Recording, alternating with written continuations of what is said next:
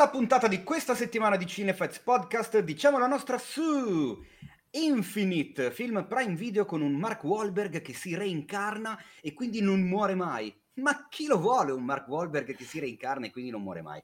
Drive My Car di Ryusuke Amaguchi, vincitore del Prix du Scenario nell'edizione di quest'anno del Festival di Cannes, film che adatta sul grande schermo l'omonimo racconto di Murakami.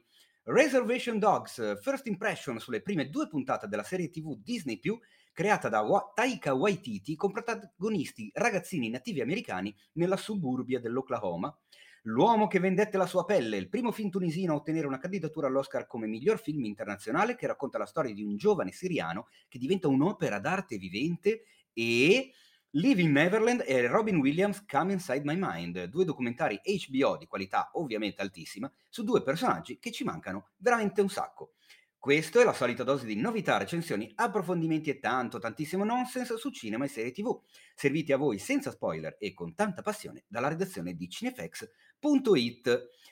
Ciao a tutti, come forse avrete capito io non sono Paolo Cellamare, sono Teo Yusufian, direttore editoriale della testata cinefx.it e in questa puntata, nello studio un po' virtuale un po' no, accanto a me ci sono due agguerritissimi colleghi, siamo a tutti gli effetti la redazione di cinefx.it, perché proprio, eh, non si può assolutamente dire il contrario. Il primo che vi vado a presentare è il capo redattore della nostra testata, braccio destro di revisioni e di decisioni, curatore della rubrica Good Night and Good Luck, nonché l'uomo che ha la faccia di Nicolas Cage.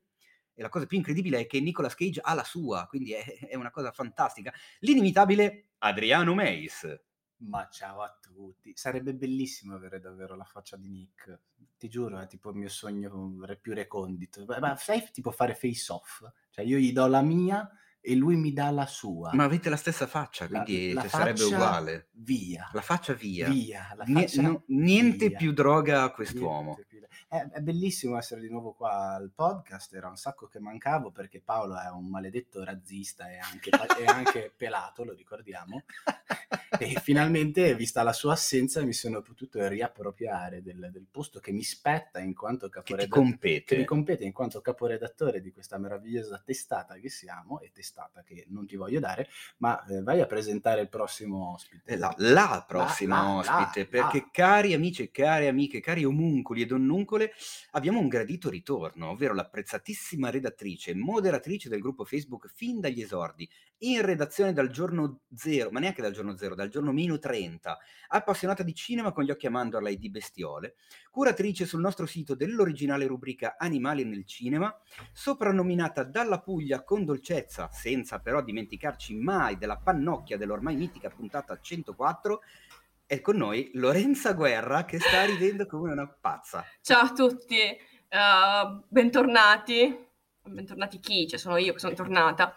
Uh, volevo dire, mi ero preparata, al, um, diciamo che conoscevo il, la presentazione professionale di Teo e non mi aspettavo la citazione, la puntata 104. Infatti, come, come annuncio, mi ero preparata il fatto, la citazione a quella puntata e alla pannocchia, però mi ha sorpresa, quindi adesso sono qui e non so cosa dire. Cioè, tu, tu, lo sai che le presentazioni vengono via, via, via, di volta in volta, man mano, pian piano, posso smetterla di usare reiterazioni, sì. eh, vengono aggiornate in base a quello che succede, quindi non potevo non aggiornare la cosa, visto che erano 26 puntate che mancavi e l'ultima è quella famosa, Della che puntata. ricordo a tutti di recuperare, puntata 104 minuto, cos'era? Uno, un'ora e 17 circa, più o meno ormai mi ricordo anche quasi il timestamp. Vabbè ragazzi, non è assolutamente necessario, eh, però. No, no come no? Certo che lo è. Però L- Lorenza, per cortesia, per favore, moderati. Cioè, a sto giro comportati bene, fai la persona seria e professionale. Non posso promettere e... nulla. E portiamo, a, portiamo a casa un podcast dove parliamo di contenuti, parliamo di cinema e non di cazzate, per favore. E quindi non parliamo di contenitori, ma soltanto di contenuti. E nemmeno di vegetali. Bene, bene co- com- ecco. cominciamo bene. Teo, fai partire questa scaletta, per favore. Allora, io intanto volevo chiedervi come state, visto che entrambi non vi sento in, da un po', cioè nel senso, soprattutto io sì, non è vero, ma i nostri ascoltatori non vi sentono da troppo tempo. Quindi come va? Come sta andando? Che sta succedendo? Raccontate.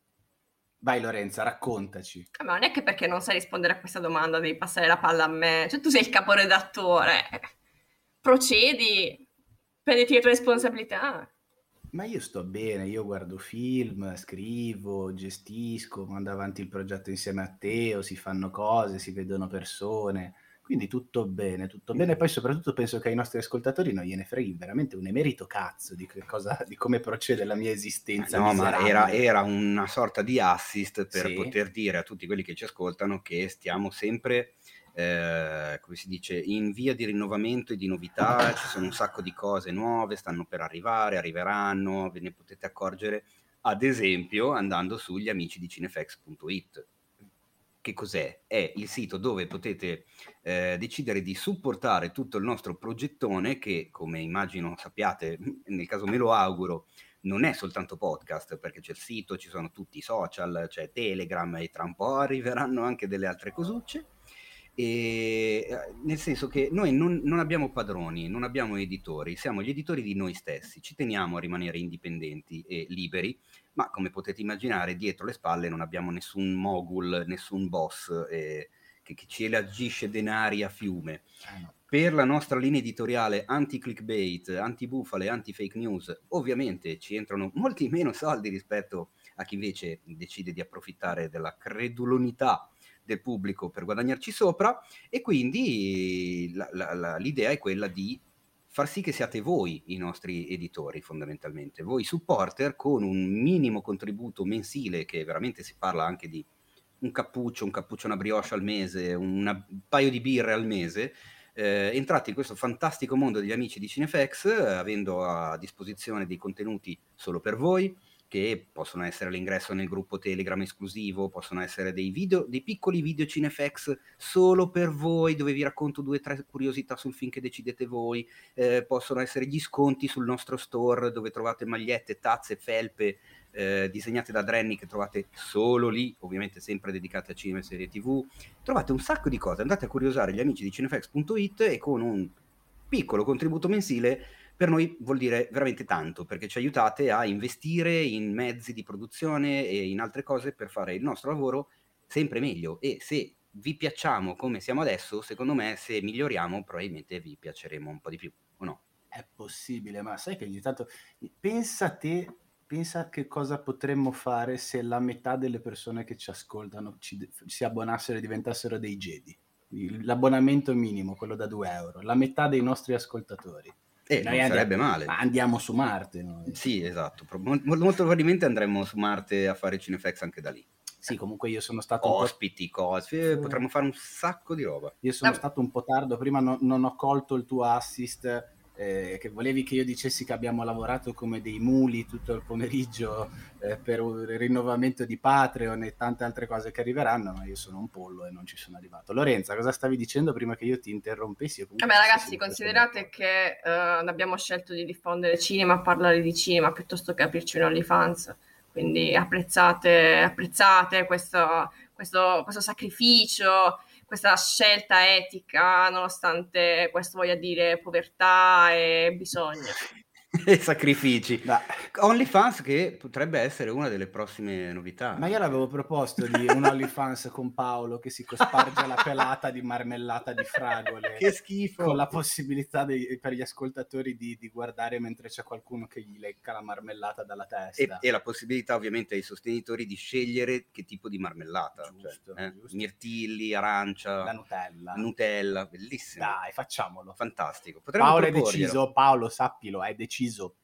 Vabbè, allora, mh, detto ciò, ringraziando ovviamente quelli che invece sono già parte degli amici di cinefx.it, ovvero i nostri fantastici eh, Jedi, Guni, Goodfellas, Iene, Guerrieri, Apocalittici e me ne sto dimenticando qualcuno. Guerrieri. E, l'ho detto, eh, Guerrieri. Allora, Iene, Goodfellas, Jedi, Guni. Bravi ragazzi. Bravi ragazzi, Goodfellas, è sempre sì. quello, eh perché ovviamente anche qui non è che facciamo il Patreon a caso, è tutto cinefilo anche quella roba. Teo, lì. scusami, prima di andare in scaletta, posso, mm, abbiamo in passato, durante le ultime puntate del podcast, abbiamo mh, mm, ringraziato i nostri Patreon di ogni tipologia praticamente. Una volta, se non ricordo male, hai letto tutti i nostri Patreon. Sì? Io ci tenevo... Ho letto i Jedi perché sono quelli che poverini di solito non, non, non ricevono neanche un ringraziamento, mi sembrava carino ringraziarli almeno una volta nel podcast. Ma allo stesso modo a me fa piacere eh, ringraziare tutte le persone che sono Guni, quindi eh, presenti nella chat, ma non sono realmente attivi nella chat perché ci sono tante persone che dialogano ogni giorno, c'è un casino di messaggi ogni dì, ma ci sono anche delle persone che praticamente non interagiscono, stanno nella chat, magari leggono i nostri scambi o magari no però dec- hanno deciso che quella è la cifra che vogliono donare al, al progetto pur non usufruendo della chat. Quindi anche, anche, loro vanno ringraziati, secondo me. Direi di sì, ma facciamo, vogliamo fare l'elenco dei nomi? No, perché no, è un casino sono, e non ero sono, preparato, mi cogli no, di sorpresa. Sono, sono troppi, Teo, sono troppi. Va bene. Andiamo, andiamo, avanti. Sono troppi, ma attenzione, mai abbastanza. Sì, no, insomma, vabbè, non, ecco. non, passiamo i messaggi sbagliati. Iscrivetevi, amici, amici e amiche, venite. venite. Esattamente. È arrivato l'arrotino, l'ombrellano. Eh, esatto, forbici da seta e coltelli da prosciutto. Cucina a grazie. Eh, allora, proseguirei le così velocemente per ricordarvi che all'inizio del prossimo mese ci sarà una fantastica live con tutta la redazione alla quale potrete tutti partecipare con commenti e interventi in quello che vorrete, quindi segnatevelo sul calendario, nei prossimi giorni vi daremo la data e l'orario esatto, quindi nel caso scrivetemi ovunque vogliate su Instagram, Facebook, dove volete per dirmi oh Teo non ci hai ancora detto quando era live e così io me lo ricordo. Ma direi di cominciare con le news. Eh, potrebbe quasi essere il caso. Cosa direi. dici, Lorenza? Beh, sì, direi che siamo dilungati anche troppo. Ok, perfetto. Allora io direi di partire con la prima news, che è una news eh, croccantina, perché è quella che vede eh, la mega compagnia multinazionale Walt Disney Company, che ha spostato in avanti, ha fatto slittare in avanti un sacco di film, soprattutto i film del Marvel Cinematic Universe assolutamente. Poi eh, interpellato sul tema hanno, hanno chiesto al, al, pre, al, presidentissimo Kevin Feige il motivo e lui ha detto perché sì, perché ci girava così. Abbiamo deciso che volevamo posticipare questi film. Allora, Più o meno in... il succo è, è, stato quello, mi sembra. Esatto. In realtà, come anche dice la nostra news su cinefx.it, se andate a spulciarvela, è anche abbastanza, mh, come si dice, comprensibile dal loro punto di vista, pensando che a marzo esce The Batman, e ne parleremo più The avanti, Batman. e a luglio esce Black Adam, Black ovvero Adam. i due film della concorrenza che potrebbero un po' rompere, rompere le balle. Le balle Quindi loro si sono spostati da lì per non, essere, non farsi troppa guerra, eh, insomma, a viso aperto. Eh. Giustamente gli lasciano lo spazio alla concorrenza che chi se ne frega e poi si prenderanno lo spazio loro piuttosto che insomma andare di sovraccarico è una scelta intelligente alla fine. più che altro poi non, non, vorrei dire stupidaggini perché io non sono un grande esperto del, del, eh, del Marvel Cinematic Universe e eh, al contrario della, della, DC, però mi sembra che sia The Batman che Black Adam abbiano le potenzialità per andare a dire la loro e a rompere un po' le scatole finalmente a, a Disney e Marvel, quindi forse può essere una scelta anche tutto sommato ben ponderata, quella di, di staccarsi un attimo da, dallo stesso periodo delle uscite di sì. Assolutamente. E vi vado a elencare gli spostamenti. Ci Ad esempio, il, esatto, il, l'attesissimo sequel dedicato al Doctor Strange nel multiverso della pazzia non uscirà, non uscirà quindi più il 25 marzo, bensì il 6 maggio del 2022. Eh, il nuovo Thor, Love and Thunder, che vedrà la fantastica Natalie Portman con i muscoli come Chris Hemsworth. Mm. No, eh? Mm. Una roba del genere. Eh, uscirà invece l'8 luglio mm. e Black Panther Wakanda Forever uscirà invece l'11 novembre, quindi slittamento di 3-4 mesi anche per questi qui. The Marvels, un altro filmone della Marvel, Dall'11 novembre invece a questo punto ovviamente si sposta al 17 febbraio 2023, mentre Ant-Man and the Wasp Quantumania uscirà addirittura il 28 luglio 2023. Quindi se non vi vedevate l'ora di vedere il nuovo film di Ant-Man and the Wasp, sappiate che dovete aspettare circa fa quasi due anni ancora Ma per vedere. cazzo di? Eh, Quantum Mania. È, Quantum... Una, è una pianta? Ma no, ma è, tut- è, la cosa dell'universo quantistico. Tu ah, sai che... Ah, ma certo, certo. Negli ultima, soprattutto nell'ultimo, in, in, Avengers Endgame, hanno toccato la questione dei, dei, dei, dei multiversi, del, dei viaggi nel tempo, dell'universo quantico che ha fatto la sua comparsa non solo in Ant-Man, ma anche appunto nel filmone corale. Uh-huh siamo tutti in attesa di capire che cacchio ci racconterà Spider-Man No Way Home, ci sono tutte le, le, le speculazioni del caso, universi paralleli, alternativi, mm, tutti gli attori messi insieme e quindi diciamo che a quanto hanno detto le alte sfere della Marvel, il nuovo film di Ant-Man dovrebbe essere molto importante per la continuity di tutto l'MCU. Che detta così è un po' confusionaria, con tutti gli attori messi insieme, con tutti i Peter Parker storici messi assieme. Ma vabbè, i nostri ascoltatori lo sapevano. Comunque, sì, devo fare la, la, punta al cazzismo. Esatto. Messi, ti vedo bello, bello informato su, sulla Marvel. L'hai visto Avengers uh. Endgame? Di la verità. No, ammetti, no, ammetti no, il pubblico, ammetti la verità. Ma, ma, non ho capito perché mi devi mettere in imbarazzo in questo modo. No, non certo. l'ho ancora visto. Sono il grillo parlante, ancora visto. Eh, ho capito che sei il grillo parlante, il grillo però parlante. Lorenzo stai bene che... Eh, ah, piuttosto, dici la tua su questi slittamenti annunciati da, da Disney, visto questi che fai tanto la slittamenti furba. mi preoccupano molto. Non Io... sei credibile neanche un po'. ma neanche un po'. No, devo dire che ho sempre seguito in modo molto saltuario i film, li ho, li ho visti quasi tutti, i film della Marvel, sempre un po' uh, costretta o sempre a causa dei miei partner o dei miei amici, quindi è sempre stato un po' una forzatura, però uh, alla fine sono prodotti che ti incuriosiscono sempre, cioè, non soffro perché sono stati slittati, però vederli non mi pesa più di tanto.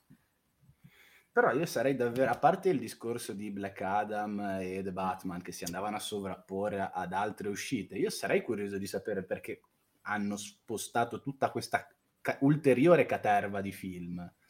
E beh, perché se una volta che ne sposti due, non è che poi l'altro lo... lo cioè, essendo tutti in continuità, mm-hmm, sì.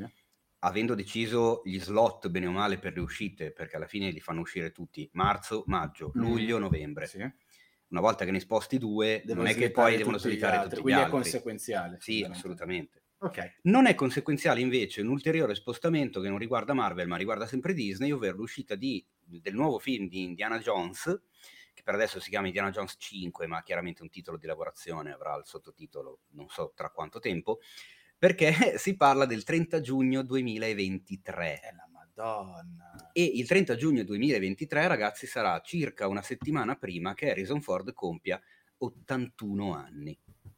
Eh. E quindi si troverà a fare promozione Indiana Jones a 81 anni. Indiana Jones è la fare. prostata di cristallo. Indiana Jones è il catetere maledetto. Ma smettila. Eh, Possiamo so, tornare a parlare di contenuti per piacere. Basta, certo. basta. Ah, Esattamente. Niente allora, fesserie parlando, oggi. Parlando di contenuti, vi posso dire un bel contenutone, nel senso che eh, stiamo per seguire e seguiremo come gli altri anni, dato che è iniziato oggi, per chi ci ascolta il primo giorno di uscita del podcast, ieri, ovvero il 19 ottobre, è iniziata la ventunesima edizione del Festival internazionale di cinema e cultura del fantastico, ovvero il To Horror Fantastic Film Fest. E uno dice, che cacchio è? Poi magari Ma molti... come che cacchio ah, è? Esatto, è vent'anni Esatto, esiste, poi molti cioè... lo conosceranno. È un, un, festival figo che si svolge a Torino. Eh, noi avremo come inviato il nostro fantastico cassa, ovvero Fabrizio Cassandro. Che sarà in sala sempre perennemente ubriaco, gonfio, gonfio di birra. Esattamente, curatore della rubrica Cinema e Birra che io sfido a trovare, vi sfido a trovare un altro sito nel mondo. Li sfidi, anzi li sfidi due volte. Esatto, li, vi, vi, sfido eh, due volte, no, fi, fi, no, no, quello no. no. Okay. A trovare un altro sito nel mondo che abbia una rubrica dedicata a cinema e birra, dove vi consiglia quale birra bere durante i film. Adesso trovate. Ma non solo, l'accostamento è anche il sapore che ti lascia il film da abbinare alla birra, quindi non certo, solo... Il... Perché il nostro Cassandro, oltre che cinefilo e filmmaker, è anche un assaggiatore di birre, cioè, ha fatto il corso, ha fatto tutte le robe, una sorta di sommelier eh. del luppolo. Eh, e infatti Fabrizio ha anche il baffo e sai come si dice? Di birra e... e, e, e sì. eh, basta, okay. basta, basta, basta, Va bene.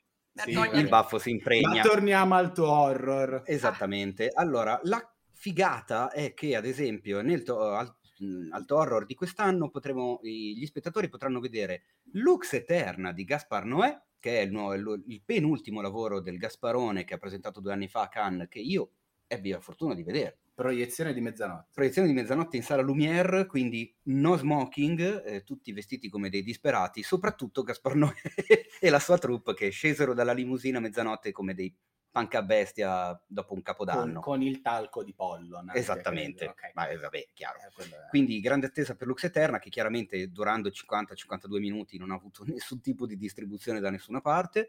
Eh, ci sarà Prisoners of Ghostland, l'ultimo film di Sion Sono con Nicolas Cage. Eh, ci sarà un focus su Satoshi Kon, che la nostra qua presente Lorenzo Guerra immagino che conosca molto bene. È il documentario che è stato presentato a Cannes, se non ricordo male, tra l'altro. Non vorrei dire una stupidaggine, non però quest'anno, quest'anno, a Cannes è stato presentato un documentario su Satoshi Kon, quindi ah, potrebbe, ah, essere, potrebbe essere, essere quello stesso. E attenzione, attenzione, la versione Director's Cut di Donnie Darko. Questo tra le altre cose, sì, ovviamente, no. non è che fanno solo questi quattro film a Torino. Se siete di Torino e dintorni, il nostro consiglio è quello di fare un salto alto horror, perché sicuramente vi divertite, vi vedete un bel festival e poi, raga, diamo una mano a queste manifestazioni. Se non è la prima volta che sentite la puntata, mi avrete già sentito fare questo discorso un sacco di volte. Se amate il cinema, sostenetelo, fatevi vivi, fatevi vedere, fatevi presenti, andate ai festival, che sono delle esperienze fighe, conoscete un sacco di maniaci cinefili come voi, fate conoscenza. Eh, è, è, un'atmosfera Scambio. completamente diversa da quella di andare al cinema, per dire, e basta. Che già quella di andare al cinema piuttosto che stare a casa è una figata. Ma andare al festival è ancora di più. È eh. figo, eh. vi scambiate contatti, fate Cosby, è, è, bellissimo. Quindi se siete di Torino e Paraggi, secondo me è una puntatina alto horror, dovreste farla. Se poi incontrate uno con i capelli con la coda, gli occhiali, i baffi ed un mazzo di chiavi di una tonnellata attaccate ai jeans che tintinnano ogni volta che si muove, sappiate che quello è il Cassandro e potete andare a chiedergli quale birra bere per vedere il vostro film no, preferito. Poi, come dicevi tu prima, va sottolineato che quelli che abbiamo indicato sono i film fuori concorso, sono quelli di cartello. Dentro ci sono una caterva di lungometraggi e cortometraggi in concorso tra genere, horror e fantastico che, che, sono meritori e meritevoli. Anche cioè, perché 4-5 giorni di festival di eh, roba da vedere ce n'è parecchia. Fabrizio non è il primo anno che segue il, il tuo horror e in passato ha, ha, ci ha raccontato e ha trasmesso ai lettori di Cinefax o comunque chi segue il progetto i titoli che poi sono, sono, venuti fuori, ecco, sono emersi nel corso degli anni, sono stati distribuiti, sono andati bene. Ora non mi vengono degli esempi, quindi sto facendo anche la figura del Pirla. Quindi Lorenza, dici la tua, cosa pensi di questo horror? Penso che invidio molto i nostri amici torinesi e bestemmierò Cassandro per la centomillesima volta, perché non è la prima volta che vedessi un suono in sala, io eh, impazzirei per vedere se non sono in sala, cosa che credo che non avverrà mai. Uh, anche se mm, cioè, non, uh, non, uh, sono molto curiosa di questo approccio con Nicolas Cage, anche se solitamente quando i registi asiatici approdano in Occidente non, non rendono mai come, come, nelle loro terre di origini.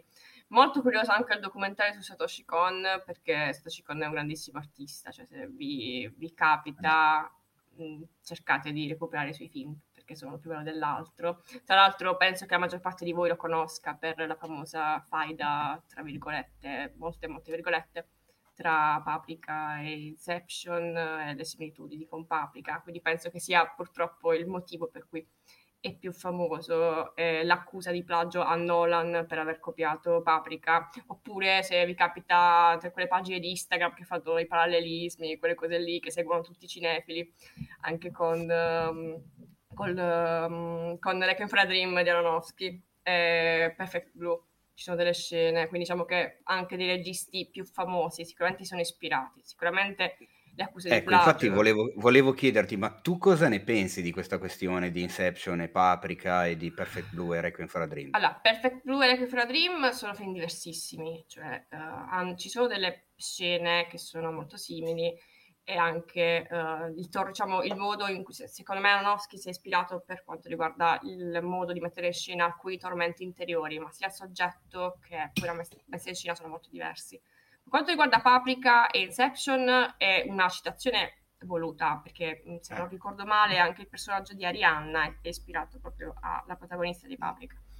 Ma uh, se ben ricordo riguarda... Lorenza scusami se ben ricordo, magari mi correggerai, ci sono proprio delle scene che sono paro paro, quindi Sì. per, me, per, me è, per me è citazione. Non Sì, è citazione, plagio. ma anche perché poi, tra l'altro, Inception è un film, sostanzialmente un film action, che tende a incasellare, a rendere architettura l'idea del sogno, mentre Paprika ha un, un approccio completamente diverso, un approccio molto più onirico, molto più basato sull'inconscio, quindi il sogno come, ehm, come non qualcosa di logicamente incasellabile, ma come qualcosa di, ehm, di incontrollabile. Quindi diciamo che per Ok. quanti i presupposti siano simili, i film sono molto diversi. Invece dicevi prima che non ti fidi molto della, della prima produzione americana di Sono.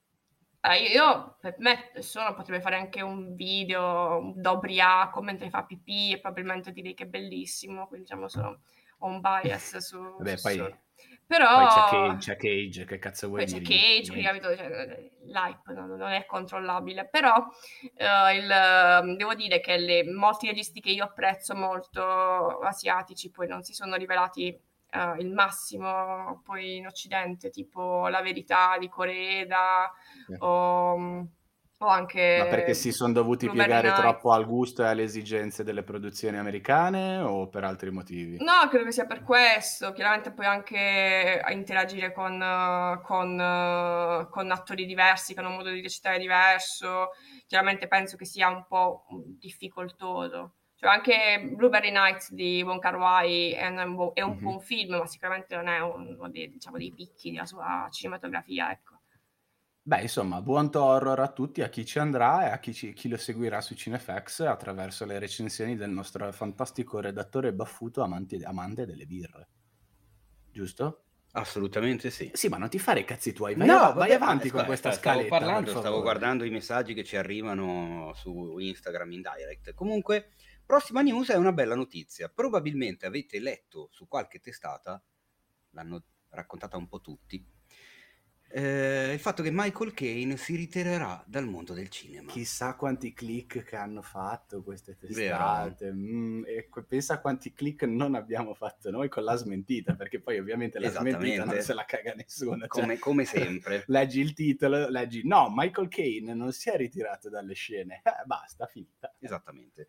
E, beh, sta di fatto che è stata fraintesa una sua una dichiarazione del famoso attore britannico eh, con il- che, che non vuole mai andare in giro con se stesso, perché è uno che quando si presenta dice Michael Caine, perché praticamente Mm, in una trasmissione della BBC eh, in- in- intitolata Kermod and Mayo, si è- non- eh, saranno due nomi, cioè sarà uno Kermod e l'altro Mayo. Vabbè. Vabbè, ma adesso devi andare cioè, tu che ti chiami Adriano Meis, Eh. ma veramente stai mh, eh, Sono criticando il nome sono- altrui? Sono pirandelliano. Dai, vai. Capito però. Allora, eh, praticamente insomma ha posto l'accento sulla propria veneranda età, dicendo che non ci sono esattamente una marea di copioni che hanno come star un uomo di 88 anni. E su questo secondo me Anthony Hopkins potrebbe dire, Dire qualcosina, qualcosa. però sorvoliamo.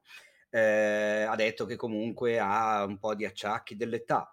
Eh, il fatto che ha scritto comunque un, un libro che è andato anche abbastanza bene, ci ha scherzato sopra, eh, dicendo che comunque come attore devi alzarti alla, alla mattina presto, andare a lavorare negli studi, se invece sei uno scrittore puoi anche tranquillamente iniziare a lavorare senza nemmeno alzarti dal letto. E, eccetera, eccetera, eccetera, e praticamente la gente ha preso la cosa come no, basta, non recito più. In realtà non era vero niente. Il sito The Rap, eh, accreditiamogli il merito di aver alzato la cornetta del telefono e contattato l'agenzia di Michael Caine per chiedere scusate, ma è vera questa cosa oppure no?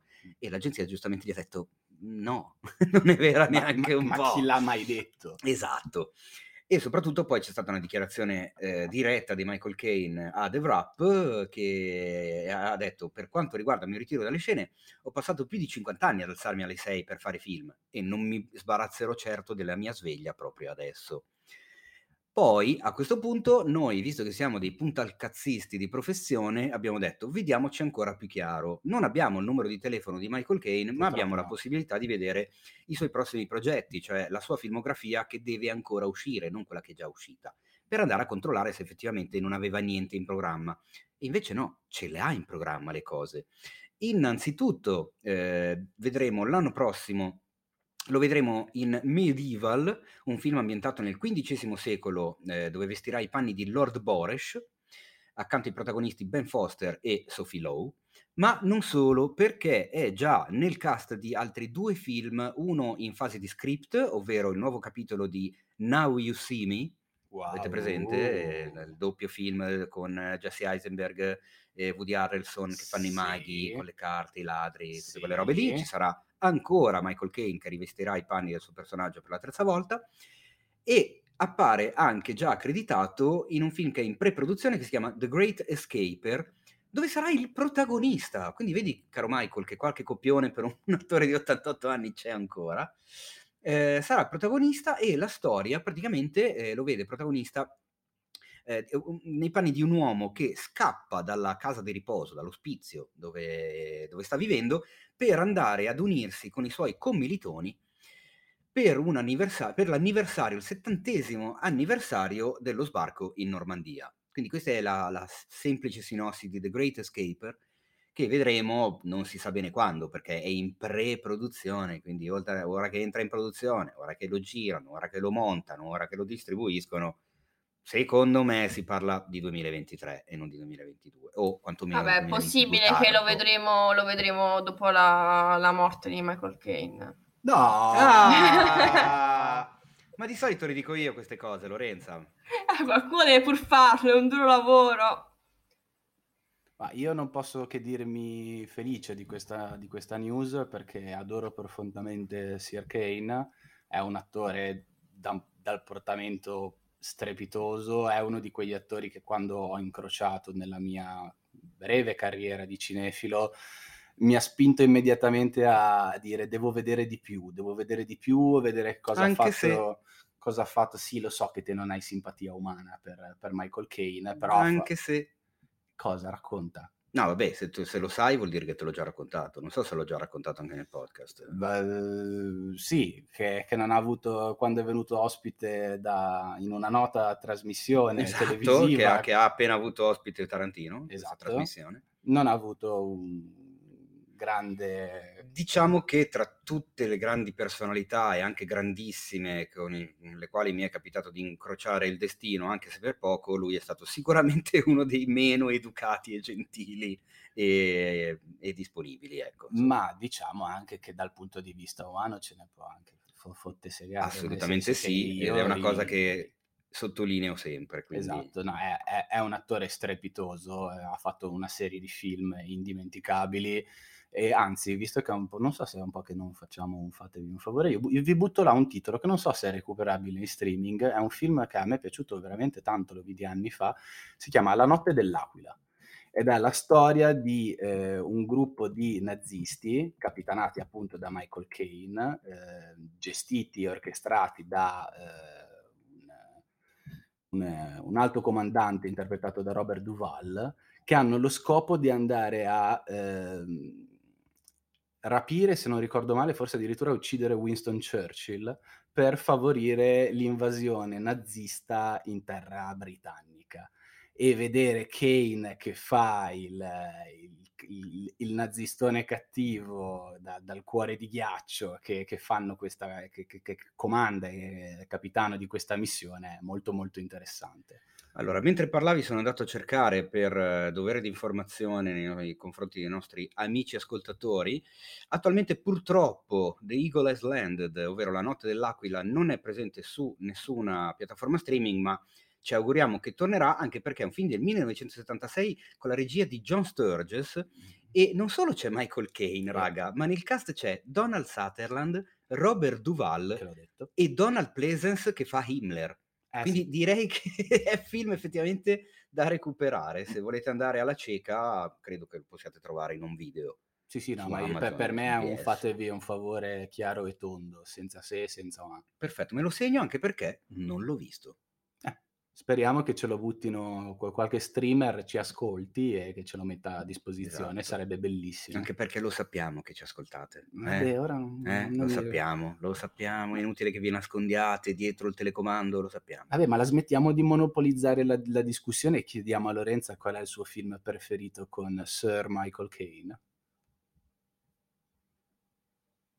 Beh, eh, secondo me sarà ovviamente Inception. Vabbè, Visto che ne ha parlato prima, O, o- o- o chiaramente lui nel ruolo di Alfred in, eh, in Batman. sì, Nolan. assolutamente in Batman. Adesso poi appena Lorenza capisce che ha mutato il proprio microfono e io non posso fare assolutamente nulla per farla parlare, ma deve pensarci lei, potremo sicuramente conoscere la sua opinione eh, sul Michael Caine, conoscere il suo film preferito con... Ragazzi, eh, ha fatto ecco. talmente tanti film che sono veramente in difficoltà. Eh, lo so. C'è un altro film che avrei sempre voluto vedere, scusami Lorenza. eh, Alfie. No, Alfie l'ho visto, che è molto molto bello. Eh, se non ricordo male si chiama La rivincita di Porter, ne aveva fatto un remake con Mel Gibson protagonista. Mm, Ed è un remake appunto di, di un film originale britannico che vede nella parte di protagonista, quella che poi hanno, hanno assegnato a Mel Gibson, proprio Michael Caine. Ed è un film molto molto molto molto interessante, solo che non sono mai riuscito a recuperarlo. Eh, così, buttata lì. Io invece ve ne consiglio un altro che potete trovare sulla nostra fantastica top 8 sul sito eh, tra mh, come otto grandi film girati in una singola location. Quindi se avete questo feticismo dei film girati in un unico luogo, qui ce n'è uno, si chiama Gli insospettabili di Joseph Mankiewicz del 72. Eh, e voglio dire, ci sono giusto due personaggini eh, come Laurence Olivier e Michael Caine direi che non, non è male. L'ultimo film, tra l'altro, di Mankiewicz, non vi dico niente, eh, è stato fatto anche di questo un remake recente, ma noi vi consigliamo ovviamente di andare a recuperare quello del 72. Ma eh, io co- conosco questo film perché credo di, di conoscere l'autore di questa di questa fa- fantastica top 8 che hai presentato. Ma Non- è firmata redazione. Firmata redazione, ma io lo so quindi chi... secondo me non l'hai scritta tu. No, no, no, so chi è il cane che ha scritto questa roba e confermo che è un, un gran, gran, gran bel film. E devo dire che a me non era dispiaciuto, contrariamente agli aggregatori, perché se non ricordo male Rotten Tomatoes lo, lo cazzi abbastanza il remake. Anche il remake a me non era dispiaciuto. Remake che vede eh, nella parte che fu di eh, Oliver Michael Caine e nella parte che era di, mh, eh, dello stesso Kane, Jude Law. Beh, Eh. insomma, E anche questo è praticamente one monolocation, one location. Lorenza, hai fatto mente locale, ci dici qual è questo Senti- film preferito? Allora, io, eh, vabbè, mh, chiaramente la sua interpretazione anche in, in Anna e le sue sorelle di Woody Allen è un'interpretazione clamorosa, nel senso che eh, credo che abbia vinto anche, abbia vinto anche l'Oscar per, Sì, sì, per Anna e le sì, sue sì. sorelle, che dove faceva, se non sbaglio, Elliot. Si chiama Elliot il personaggio? Allora, sai che non me lo ricordo, ma posso andare a verificarlo velocemente perché guarda un po', su cinefax.it c'è un bellissimo articolo proprio su Anna e le sue sorelle, il potere catartico di Anna e le sue sorelle, a firma Nadia Pannone. Quindi, eh, o- eh, fo- fotografia di Carlo Di Palma, eh, due Oscar per Dia- Diane West, Wiest e Michael Caine.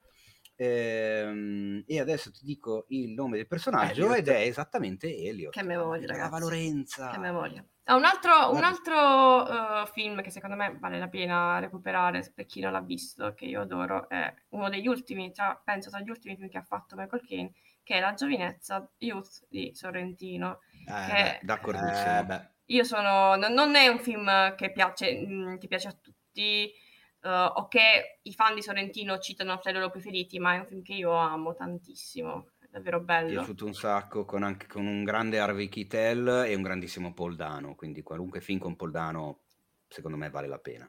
In questo caso ci abbiamo anche altri due cazzo di attoroni, quindi cosa volete di più? Concordone, gran bel film, mi è piaciuto un sacco, lo vidi in sala, bellissimo. Anch'io. Bellissimo. Ma direi di andare avanti con le news perché dal cinema passiamo allo streaming, ovvero Netflix, il- insomma il colosso dello streaming, e David Fincher. Ah, ma che quindi cosa vi viene in mente se io dico Netflix e David Fincher? Sta, sta arrivando Mindhunter 3? No, No, ma come no? no, Ma dai. no, Mm, Cos'è? è una serie TV. Eh, E, e quindi eh, dice, quindi Mindhunter? Mindhunter. No. Allora, eh, sta per arrivare, è stata annunciata eh, Voir, se la vogliamo dire in francese, oppure Voir. Voir, Voir. Oppure Voir. Voir, non, non, non so. No, boh. nous voir, Esatto, sa- savoir. Qual- qualcuno, boh, ci- vi prego, ci aiuti a capire come cacchio si pronuncia eh, questa novità. Che cosa cacchio è? è, a quanto hanno detto, una docu-serie sul cinema, Mm. a firma David Fincher. Eh, interessa- interessante. Questa cosa è una golosità incredibile, una serie documentario di approfondimenti visivi che celebrano il cinema dalla mente di uno dei maestri moderni dell'arte cinematografica. Questo è il lancio. Sì, sono i claim eh, de- nei- che vanno in locandina o durante i trailer. Esattamente. Allora, lui fa da, da creator, da produttore, eccetera, a curare la regia degli episodi. Ci sarà invece un altro David, David Pryor, che è regista recentemente di The Empty Man, il primo vero horror a firma Disney praticamente, Mhm. perché era sotto Fox, poi se l'è comprato Disney e l'ha distribuito lei, cosa che mi fa sempre un po' sorridere. E vediamo, c'è, impi- c'è, come si dice, impegnato un critico cinematografico, eh, la- la- la- non lo so, vediamo che cacchio, che cacchio- cos'è, non lo so, io non, non so che cosa pensare, però vedo Sostanzialmente non sappiamo nulla, quindi c'è molto da assolutamente dire. no. Quindi- Vediamo David Fincher, eh, cioè io quando vedo il, il nome di quest'uomo sono sempre contento. Va bene, quindi- va bene così, cioè basta Eh. quello, basta la firma e siamo contenti. Cioè, Fincher sul cinema, beh figo, me lo vedo. Episodi tra i 10 e i 30 minuti, tra l'altro, quindi cioè, ve lo potete vedere mentre vi vestite al mattino prima di andare a lavorare. Ma no, ma scusa, cioè, a David? Fincher gli vorrei concedere la giusta attenzione seduto sul divano con tutti i crismi, la cioccolata calda, il sigaro, il Eh, whisky. ma io infatti al mattino, quando mi vesto per andare a lavorare, mi metto sul divano con la cioccolata calda, il sigaro e il whisky. Ah, no? ok, vabbè, sì, certo. Eh, Lorenza, che dici? Beh, secondo me andrebbe vista con un minimo di criterio, però se anche voi come Teo avete fatto di, colazione di con la, quello... con la cioccolata, cosa, il sigaro e il whisky, allora direi che anche a colazione mentre vi vestite non è male. Sì, Ok. vabbè, ma di stare Eh, calmi, eh, che non, su- ah, non suonate, state Esatto, bravi. cioè adesso non è che siccome il, il, il- il- il Bari ha vinto lo scudetto deve essere un casino mi dietro. spiegate che Cioè, cacchio di accoppiata è cioccolata, sigaro e whisky? Non lo ho so, capito, non- non lo cioè, so. boh, vabbè. Ma l'hai, fatta- l'hai detta Vabbè. tu. Lo so, ma Se fate non- colazione vabbè. come le persone normali con latte e caffè e la, la brioscina, non, non guardate Fincher mentre fate colazione. La focaccia nel cappuccino, Lorenza. La focaccia nel cappuccino. Vabbè, io sono stata vessata in real life da- dal vostro caporedattore, dal vostro caporedattore preferito vessata? perché è l'unico. eh, con, e mi ha fatto mangiare Basta. Allora, questa macchina, sposti- c'è da spostare una macchina.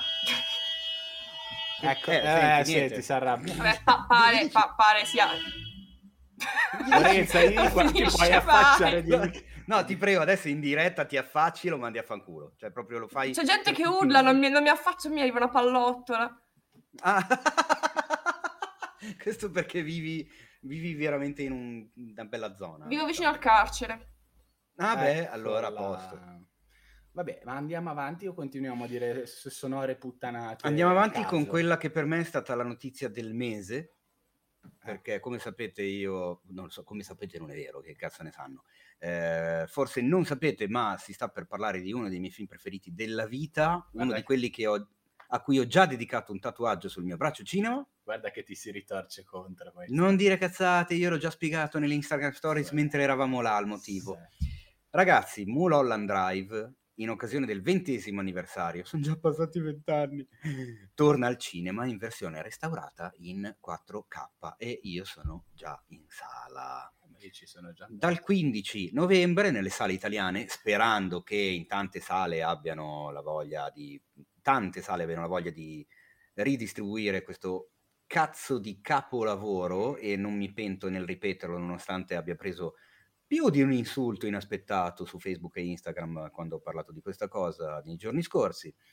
Eh, proprio uno che mi ha detto, ah minchia, se lo ritieni un capolavoro vuol dire che hai dei problemi.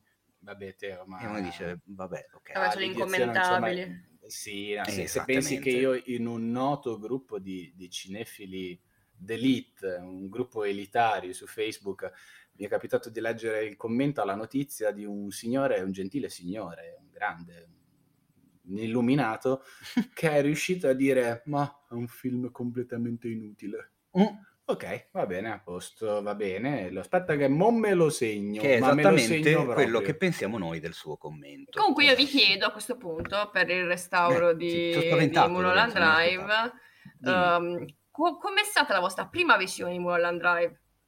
Eh, cara mia, aspetta, fammi concludere la news e te lo dico. Segnatevi sull'agenda 15, 16, 17 novembre, perché il film arriverà soltanto in quei tre giorni lì, quindi non perdetevelo. Mi No. raccomando, soprattutto se non lo avete mai visto al cinema, raga. Cioè, questa è la cosa importante. Io l'ho visto al cinema. E, e- e così rispondo alla domanda di Lorenza. Esattamente vent'anni fa. Ero un tenero virgulto, io vent'anni fa avevo quattro anni, quattro anni e mezzo circa. E... No? No. No, ok.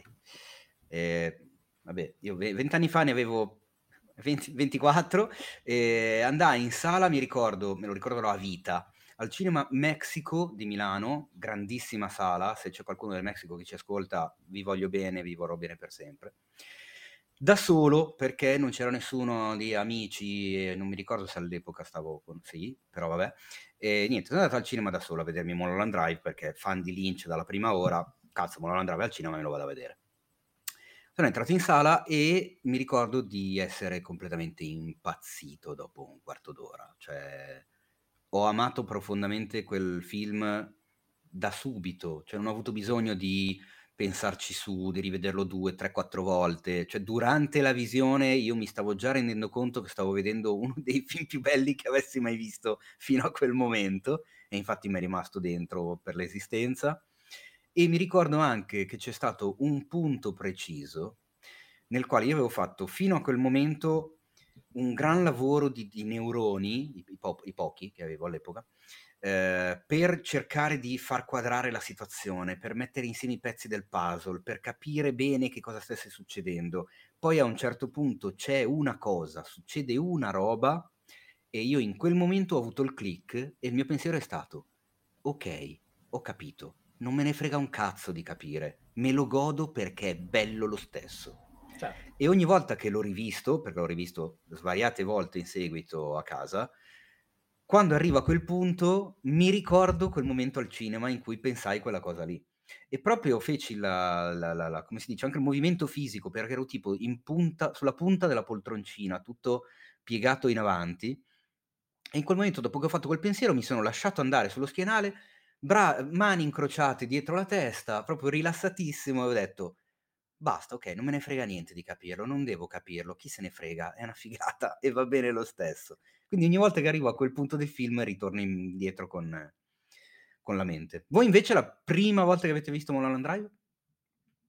Io ero... Vai. mm, vabbè, il cinema non l'ho visto perché eh, ero una poppante, avevo sei anni quando è uscito Gne, gne, gne, gne, gne. Mulholland Drive. So- Però l'ho visto... sottotitolo Teo vecchio di merda, credo. Però l'ho visto, vabbè, è stato fortunato averlo visto appena uscito, cioè, mica male.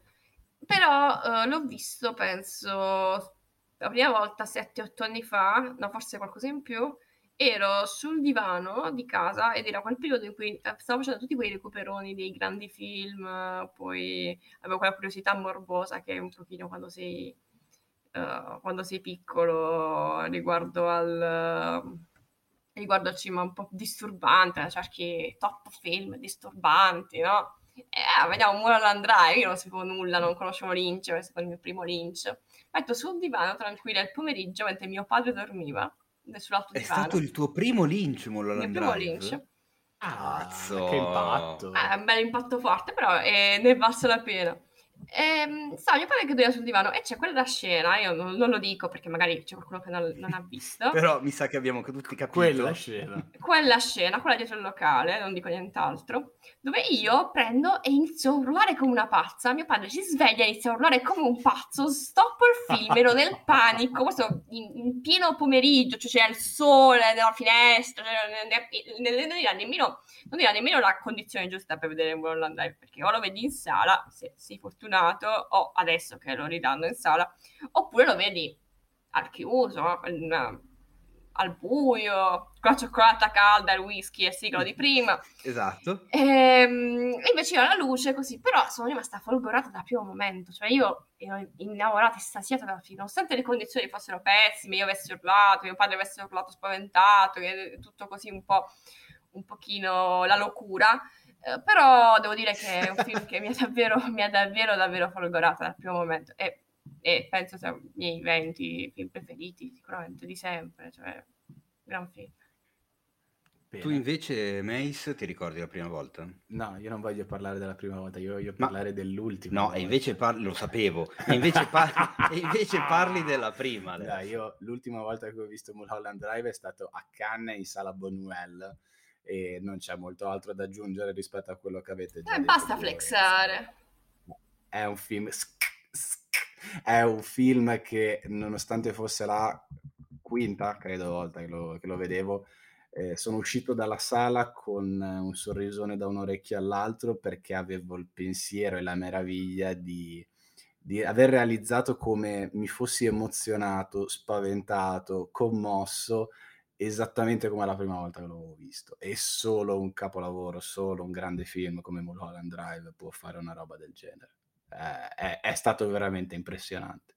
E poi ovviamente vederlo in una cornice, in un contesto del genere, valore doppio, soprattutto perché ho rinunciato alla finale degli europei, quando invece il qua presente grande fan di Lynch con tatuaggi era a tifare l'Italia, viva l'Italia! Io non ero a tifare l'Italia, sì, sì. io ero ad assistere alla vittoria degli europei perché sapevo che avremmo vinto gli europei e perché, come dissi eh, all'epoca nelle stories su Instagram, che appunto avevo detto che tu quella sera saresti andato a vedere Mulholland Drive, invece sarei andato a vedere la finale, cosa che non avrei fatto in altri anni, ma in, questo, in questa estate 2020, dove, eh sì, ciao, 2021, dovevo sistemare un paio di cose con il karma e quindi dovevo eh, assistere alla certezza che avevo dentro da un mese che avremmo vinto.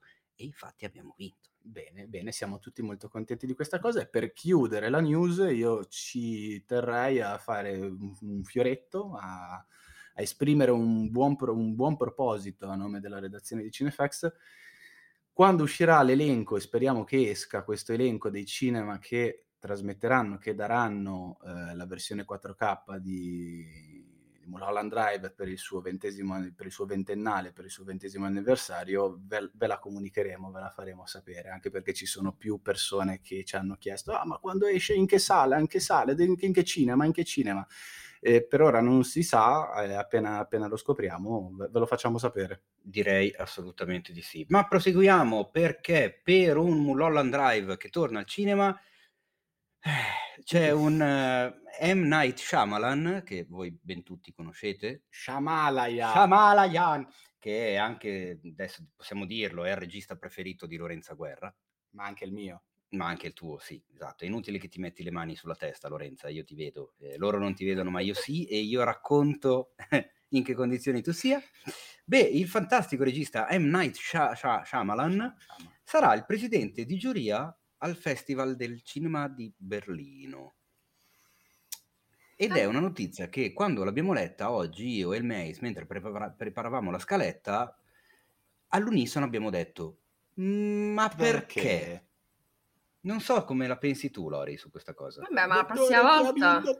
L'anno prossimo ci saranno i fratelli Russo a, a, a presenziare la giuria di Cannes. Cioè, non lo so, non, non, non, non comprendo. Non, non, fare la snob, Lorenzo. Non faccio la snob, ragazzi.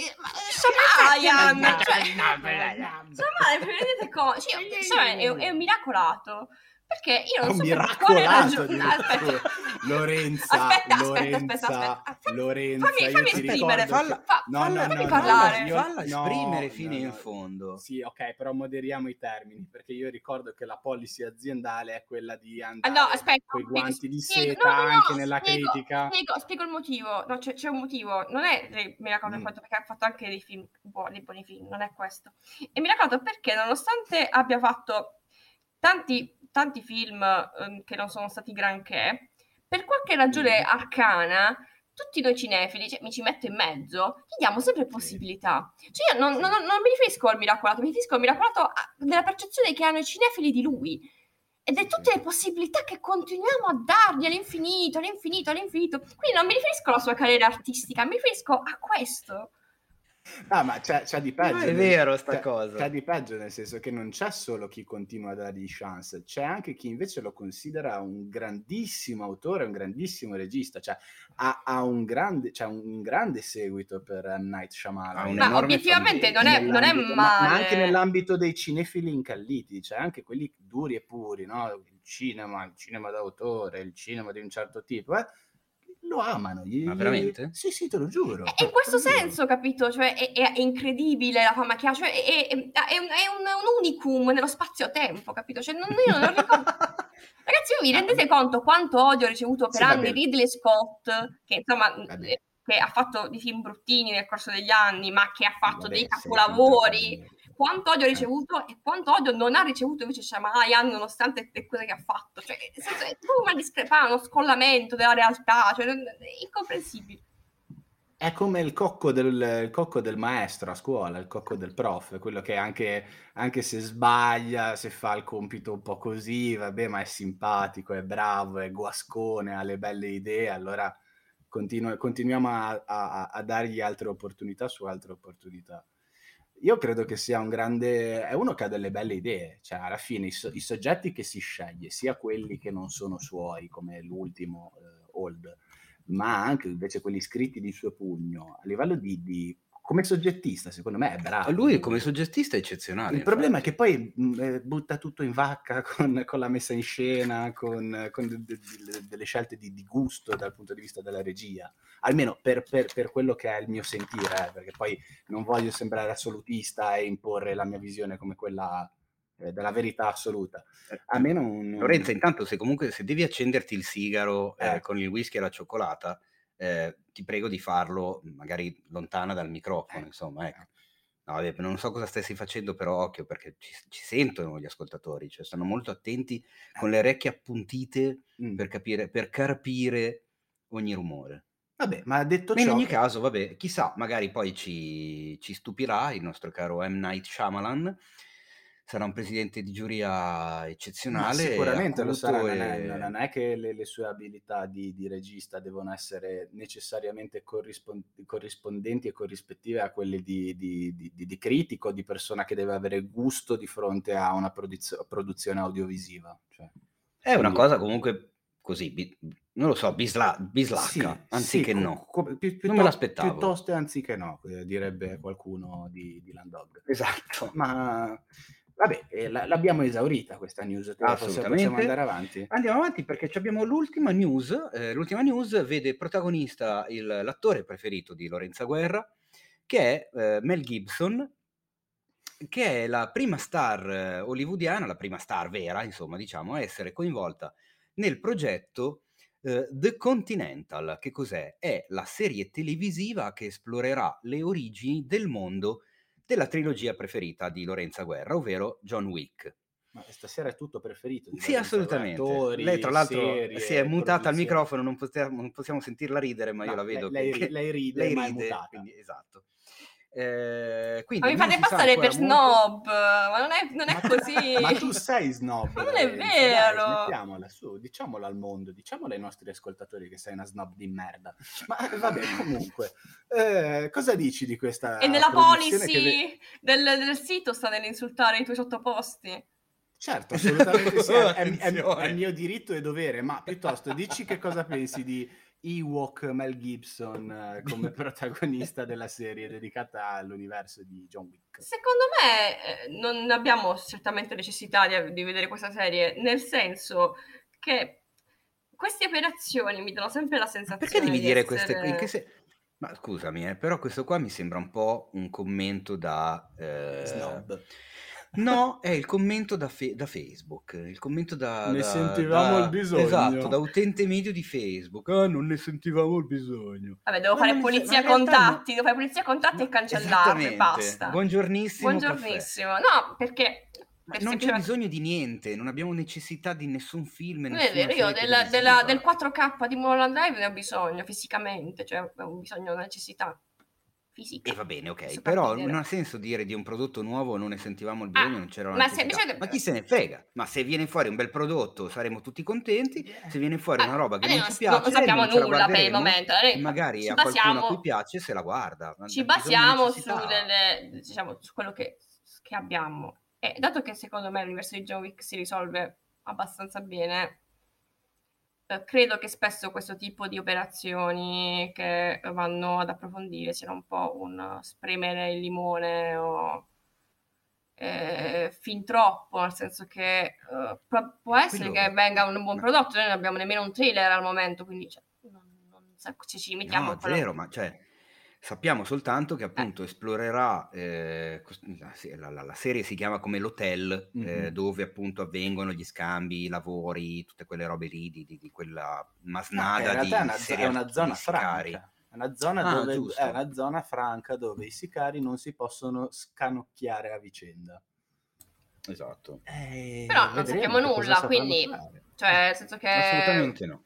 Sappiamo solo che c'è il carissimo mh, Ewok, e, e rispettoso delle, delle- de- delle religioni altrui Mel Gibson. soprattutto il giudaismo. Esatto, nei panni di un personaggio che si chiama Corman, non sappiamo nient'altro, non sappiamo chi sia, cosa faccia e soprattutto quanta barba avrà e, e non si sa neanche quando arriverà questa serie perché se stanno facendo il casting adesso immagino che Eh, manchi ancora un pochino. La serie non l'abbiamo detto, è Prime.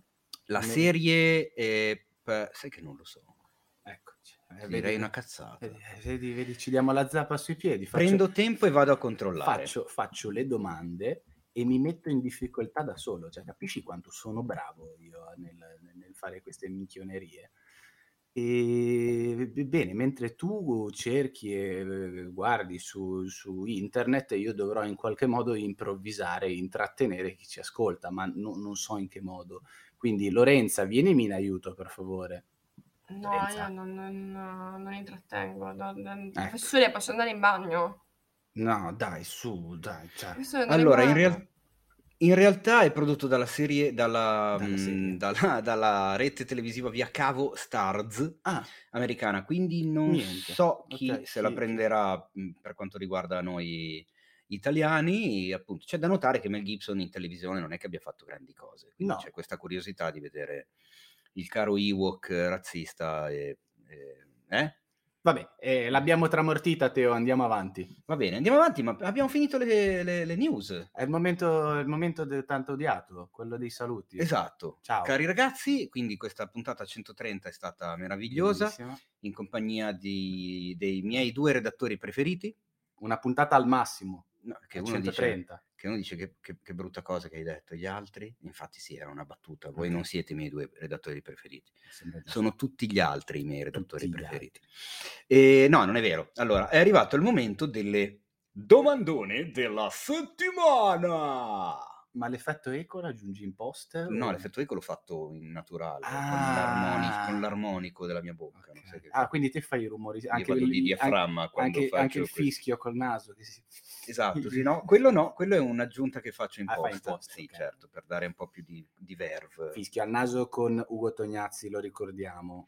Eh. Tratto da- esattamente. dal, roman- dal romanzo, da- da- dal racconto breve di Dino Buzzati, Sette piani, anzi in realtà tratto, ucciso, perché è stato ucciso quel racconto, vabbè ma queste sono altre cose, mi sto, per, sto dicendo cose. E in effetti sì, abbastanza. Vabbè, però- Ma vediamo le domandone della settimana e come voi sapete ormai, o se non lo sapete, sti cazzi perché ve lo ripeto questa volta, le domandone da un po' di tempo hanno il tema della settimana, perché Mm. altrimenti ci mandavate delle domande una più, più diversa dall'altra. Abbiamo detto no, diamogli un tema ai raga che così ci mandano delle domande belle specifiche e mirate. E infatti la cosa sta funzionando perché ce ne mandate sempre di più e sono sempre più interessevoli. Questa settimana che cosa abbiamo deciso di affrontare? Ci siamo detti, questa settimana, eh, cioè pochi giorni fa è uscito il trailerone di del nuovo The Batman eh, di Matt Reeves con Robert Pattinson e Colin Farrell e Paul Dano e Zoe Kravitz, eccetera, e- eccetera, e Jeffrey Wright, andando a memoria, tu Sì, pensa. sì. E in italiano si chiamerà Il Batman, come forse... Uè, il, ba- il Batman. il Batman. Uè, fega. Mentre invece il 20 ottobre, ovvero per voi che ascoltate il primo giorno di messa online della puntata, oggi, Oggi si celebra l'anniversario di uscita del primo film di Batman del 1989 a firma Tim Burton. Ma quanto bello è quel film? Con Michael Keaton, Jack Nicholson e Kim Basinger. Ma quanto bello è quel film? Eh, insomma, mai rubare la barbaro in barba a un barbaro. Mai rubare la barbara in barba. Danzi mai con la luna nel pallido... Danzi Eh, mai con il diavolo nel, nel pallido plenilunio. E quindi ci siamo detti, il tema della settimana è il Batman. Il Batman. e vi abbiamo chiesto domande in merito. su- il tema è Batman. Dite, Esatto. chiedete quello che volete su Batman. Tra l'altro io porto una fantastica maglietta che mi è testimone Ma- eh, sia Lorenza che il Mace che mi vedono dal vivo con il logo del Batman. Ma non è vero, c'hai la maglia delle Barbie. Cosa dici? Ma non è vero, è la maglietta C'ha con la il logo maglia del rosa Batman. delle- Confermo la barba- maglia- la maglia delle Barbie. C'ha la maglia rosa con le Barbie. Dai scemi, se andate a vedere le stories di Instagram me la vedete. Comunque come puoi leggere qui, leggi qui, leggi qui, che anno c'è scritto, che anno c'è scritto? 1989. Eh? Quanti cazzo di anni ha questa maglietta? Eh, Un po' meno perché l'ho comprata tre- qualche anno dopo, 32, però c'era scritto 32. però c'era scritto 89, perché Eh. è quella di quel Batman lì. Quindi ce ne avete mandate un sacco di domande interessanterrime, ne abbiamo scelte due, Due. perché siamo senza Paolo Cellamare, quindi ci permettiamo di scegliere più di una domandona. Paolo merda. La prima ci arriva da Francesco Miscio The Real One, che ci chiede: Pensate che si punterà sempre di più al realismo sul personaggio di Batman al cinema? O si tornerà a qualcosa di più fumettoso, come nei film di Barton e Schumacher? Eh, Lascio la parola a Mace per adesso, poi intervengo io e poi Ma Lorenzo. io- No, allora- attenzione, Lorenzo ha alzato il ditino. Guarda, No. guarda, guarda. Secondo guarda, me guarda. un progetto interessante su Batman è stato Batman Ninja del 2018, credo, mhm. Che è un film d'animazione che hanno fatto, Sì. ehm, è ambientato in Giappone. È Mhm. molto molto carino ed è molto molto fumettoso perché sono i mecha, ci sono, è tutto in, eh, tipo acquerello, uno stile di animazione molto interessante, quindi magari se vi interessa un approccio un po' meno realistico, un po' meno dark, eh, recuperate Batman Ninja che è su Netflix, almeno lo era. Molto Ah, attenzione. Molto bene. Io lo devo ancora vedere, ma lo, lo guarderò soprattutto perché l'ha sponsorizzato Lorenza e di Lorenza mi fido anche se è un po' snob, lo ricordiamo. Beh, lo sto modo, sponsorizzando Batman, quindi non puoi darmi la snob. Se devo, se devo dire la Sì, mia... stai sponsorizzando Batman, però un po' giappo, un po' Vabbè, ma, ma- ma- così, ma- ma è, è- è- è proprio sopra le righe come film, cioè se lo vedete ve ne rendete conto. Eh, vabbè, poi magari l'hai visto in inglese, eh, invece che in giapponese.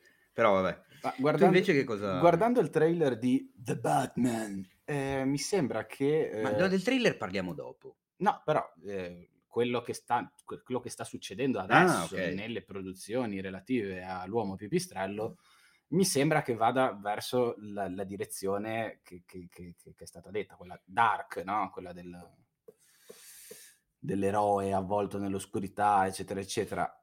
A me piacerebbe un ritorno a un certo tipo di fumetti di Batman. Io non sono un esperto, eh, ci vorrebbe un esperto di, di fumetti e di, di di Batman, Batman. in redazione, ma non ce lo abbiamo. Questo, Ma non è vero. questo è un grande peccato. Dovremmo fare più attenzione nel recruitment eh, futuro. Ma ce ne che- abbiamo uno che ha addirittura un Batman tatuato su tutto un braccio. Ma chi, chi è? Eh, abita a Dublino.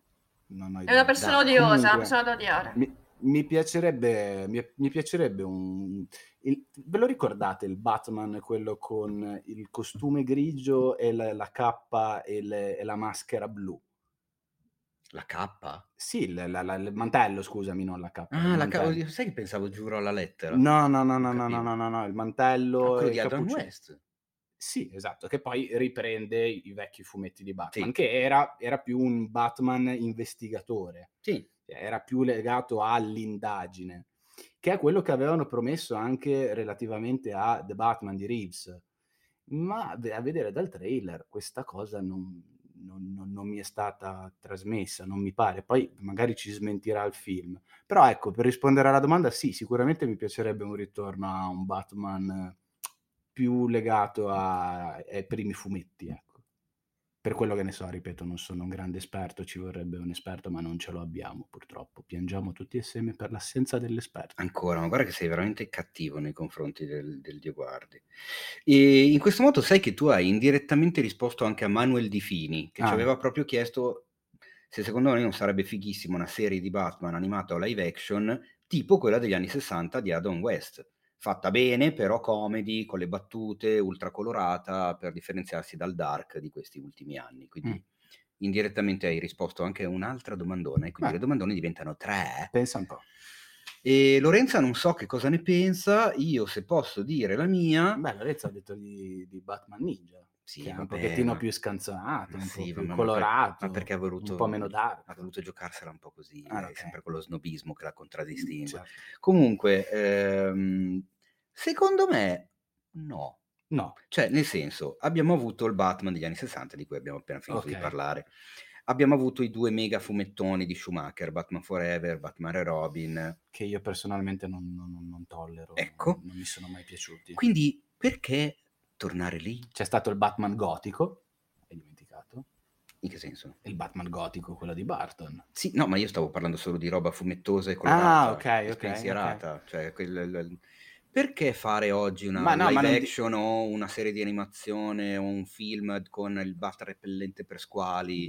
Cioè, No, ma non credo che si perché? riferisse solo a quello, però giocare meno sulle ambientazioni dark, giocare meno sul gotico, giocare meno sulla violenza e magari provare a cambiare un po' il tono e le dinamiche. Quindi, come dicevo io, l'idea magari di un Batman più investigatore, meno, meno Batman, meno, meno scuro, meno... Non lo so, allora io appunto, neanche io sono un grandissimo esperto conoscitore del personaggio e dei fumetti. Anche perché ha avuto un'evoluzione nel corso del tempo, non Certo, ridere. Batman è So- stato reinterpretato, è stato eh, cioè, il famoso intervento di Frank Miller, che Eh, è quello, esatto. diciamo, alla base della trilogia nolaniana. Yes. Eh, a me piace questa, Mm. questa- questo approccio, mi piace come personaggio, Sì. cioè il fatto che comunque sia un miliardario che spende un sacco di soldi e fa mm, delle missioni suicide nelle quali va contro il crimine, si veste da pipistrello, cioè è, è malato quest'uomo, cioè Mm. non è un uomo normale, ha dei No. problemi enormi, con dei nemici che, sono, che hanno altrettanti problemi enormi come lui, quindi sono degli psicopatici fondamentalmente. Apprezzo molto di più la, come si dice, l'approccio serio, l'approccio dark, l'approccio, os- l'approccio oscuro, che sia gotico, che sia eh, spy story o che sia thriller, mi va bene lo stesso. Il coloratone, eh, probabilmente lo apprezzerei molto meno, cioè nel senso, se cerco del divertimento, me lo cerco su personaggi tipo, cazzo ne so, Shazam, per Sì. rimanere in casa di sì. Sì. Non, non lo cerco su Batman, cioè mi, mi piace questa, questa oscurità dell'uomo pipistrello. Cazzo, un pipistrello, cioè Certo. se fosse, cazzo so, una, una farfalla, allora potrei capire. Ma io sono d'accordo con te, guarda, cioè, il il mio Batman preferito è quello di Tim Burton, quindi E beh, anche sfondi un, un portone aperto. visto che ho la maglietta delle Barbie, come dite voi, anche il mio. Ma abbiamo risposto e speriamo che gli ascoltatori che sono fan di Batman e conoscono a menadito le avventure dell'uomo pipistrello eh, non, non ce ne abbiano a male se abbiamo detto delle stupidate. No, e soprattutto che ci dicano magari la loro nei commenti da qualche parte, commentate il, post, il podcast su SoundCloud, sul, sul sito, Sì. su Facebook, ogni tanto fateci sapere la Se vostra. siete appassionati di Batman e fumetti, proponetevi per entrare in redazione perché ci servite come il pane e non Ancora, abbiamo una figura di basta, riferimento basta, che si basta. occupa di queste faccende. No, vabbè, è importante rimarcarlo, Lorenza, perché quando si hanno delle lacune, delle mancanze in redazione, bisogna cercare Me- di, di meglio se siete rimedio. di Roma, tra l'altro. eh? Meglio se di Roma, sì, Ecco, esatto. Roma- siete di romani Roma- è meglio. Esatto. Prendiamo invece la seconda domanda che è- vede un graditissimo ritorno, un po' come la nostra Lorenza, perché ci scrive il Bandini 89, che era parecchio che non sentivamo nelle domande, e ci chiede domandona per il podcast. A parte il Joker di Nicholson, Mm. che quindi dà per scontata questa cosa, mi fa sorridere. Beh, Qual è il vostro villain preferito del Batman Cinematic Universe? Posso dire la mia? E meno male che ha, ha- ha fatto la premessa, perché altrimenti la mia risposta sarebbe stata immediatamente il Joker di Joker Jack di Nicholson. Nicholson. Ma ne ho un altro, faccio Te rispondere lo frego, prima a te. te, te lo frego perché secondo me te lo frego. Questo te lo sto proprio rubando. Io dico Oswald Cobblepot. Ah, quasi. perché nonostante, poi, tra l'altro l'Oswald Cobblepot eh, di, di Barton che se non ricordo male ha Interpretato da? vabbè da- Danny DeVito In quale film? eh, Batman, eh, Batman Returns Il ritorno. il ritorno esatto. Del 1990. Da- du- due, Esatto. hai visto che sono sul pezzo sono- anche sulle date che non mi ricordo neanche quando sono nato io sono fortissimo Certo, Eh, ti ho fatto- ti ho detto du- 1990 e 90, poi ti ho fatto due ma col l'avrei detto comunque a prescindere dal tuo suggerimento Eh, nonostante Barton abbia, se non ricordo male, modificato in, ce- in un certo qual modo il personaggio del, del fumetto, la resa è stata strepitosa, cioè ha creato questo freak che viene dalle, dalle fogne, il rifiuto umano, eh, scartato dai propri genitori e cresciuto da, dai pinguini nelle fogne di Gotham, che è un personaggio che ha un fascino mostruoso. E, beh, poi si, si inserisce nella, nella, cinematografia di Barton certo, proprio con, i freak. Con, con, con tutto se stesso, l'emarginato, sì. il freak, l'incompreso e l'allontanato dalla società. Assolutamente Quindi, sì. Assolutamente Quindi poi, poi ave- pur avendolo reinterpretato, a me era piaciuto veramente tanto. Un personaggio stra affascinante, quello tratteggiato da Barton nel, nel suo secondo film su Batman e De Vito mostruoso. E io invece ti dico, sarò banale, sarò quello che vuoi, però ti dico Catwoman di Michelle Pfeiffer va, va, nello va. stesso film. Ma non è una vera cattiva, dai, Selina. Non è una vera cattiva ed è proprio anche per quello che mi affascina, perché è, è molto ambiguo come personaggio. Mm, Vero. E poi porco cane, cioè è messa in scena, a parte quel costume di, di, latex che è qualcosa di assurdo ancora oggi dopo praticamente 30 anni. Dai, lo so che ce lo vuoi dire, diccelo questo Cinefact, dai, diccelo. Ah, è vero, sì, ho un Cinefact in merito. Eh, beh, dovete sapere che la povera Pfeiffer poteva tenere addosso quel costume tipo un quarto d'ora, 20 minuti massimo alla volta, poi perché sbatteva. era talmente stretto, perché gli tiravano via l'aria col sottovuoto, che rischiava lo svenimento e mhmm, non, non, sentiva niente perché aveva un orecchio coperto, quindi da una parte non sentiva assolutamente nulla, e poverina, e quindi non poteva girare a lungo con, con quel costume addosso. Ma Problema, io... tra l'altro, riscontrato in parte anche dallo stesso Michael Keaton, perché mm-hmm. il costume di Batman, del Batman di Keaton, soprattutto il primo, mm-hmm. non riusciva neanche a muovere il collo, perché era proprio un unico blocco di, di, di gomma dura, e una volta infilato non sentiva più niente, quindi doveva vedere le, le, le le, le, indicazioni che gli davano a gesti praticamente. E poi soprattutto non aveva tot maschere diverse per le posizioni del, de, della faccia. In base a come doveva ruotare la faccia per la scena, aveva la maschera con la, la rotazione adatta. E, tra l'altro, giusta. se rivedete il film, il primo dell'89, sapendo queste cose, fate bene attenzione a come si muove Keaton perché a volte si muove proprio tipo androide perché si muove, muove tutto il corpo per muovere la testa e fa abbastanza ridere. Comunque io vorrei chiedere al signor al, al, notaio di invalidare questa risposta perché per me Catwoman non è un villain fatto e finito. Cioè lui il nostro ascoltatore che ha fatto la domanda lui voleva sapere dei cattivi. E, e Catwoman non è una cattiva a tutto tondo quindi se vuoi puoi rispondere Mr. Freeze No, ti prego, no, Mr. Freeze, no. Michael Schwarzenegger. No, Mr. Freeze no. Però mi andrebbe di chiedere a questo punto a Lorenza qual è il suo, visto che non ce l'ha ancora detto. Ragazzi, io faccio un salto in avanti nel tempo e io devo dire che eh, nella trilogia di Nolan eh, a me piace molto il personaggio di Lazar Ghoul, che vi sorprenderà perché mi avete dato della snob, quindi sto citando Nolan. Eh, è solo no, una sorpresa aspetta, il plot quindi... twist della serata. A me piace molto il Ma lo spaventapasseri? No, Lazar Ghoul. Liam Neeson. Ah, Rasal Ghul, scusami, non ho capito. Perché ah. è il, il, primo film della trilogia, quello che apprezzo di più, tra l'altro. Batman Begins. Batman Però Begins. in questo modo hai spoilerato il film, lo sai, vero? No. Vabbè, ragazzi, dai, dai è, è, Batman eh, di Nolan. Eh, ma hai spoilerato il film. Cioè, da, Lorenza, stasera stai eh. facendo veramente più danni che la grandine. Io non ho parole per te. Chi è che non lo sa che la Sargul è, è, è, non è un buono? E non lo so, ora magari di pure chi è Tyler Darden, tanto c- già che ci sei, no? Eh. Cioè, raccontaci il finale dei soliti sospetti, vai avanti, facciamo una puntata spoiler e così non abbiamo più Di- ascoltatori. Dici che cos'è Rosabella di ecco. quarto potere, cioè così, eh, facciamo l'unplane. No, è inutile che ridi, cioè, lei, lei, lei, lei, lei, ride, Vabbè ragazzi, no? ma, cioè, se, se non lo sai perché è come dire che Darth Vader è il genitore di un personaggio importante, ma non, Star Wars. Dire, stai zitto non è come dire quello, cioè, sono... dai, se non hai visto i film, hai letto i fumetti, hai visto i cartoni, non lo so, in qualche modo lo sai. Vabbè, eh, è fantastico in sottofondo il rumore delle unghie sui vetri di Lorenza in questo momento, sì, che cerca assolutamente di salvarsi da questa cosa che ha appena detto. Per favore, eh, passiamo, passiamo, oltre, cioè, liberiamola dalla sua vergogna e andiamo avanti. Speriamo che il Bandini 89 ci perdoni e insomma, che abbia gradito le nostre risposte, speriamo che le abbiate gradite anche voi, nonostante il terribile spoiler della snob Lorenza Guerra. Vabbè ragazzi, se, Ma- se non mi volete mai più nel podcast, mi raccomando, scrivete la pagina, la pagina di Cinefax eh, su Instagram, eh, sul sito, su SoundCloud, eh, fate una petizione su change.org per non avermi Ah, mai addi- più. addirittura, Certo, senti, certo. senti, addirittura. Un referendum, una raccolta firme, quel che volete. Vabbè.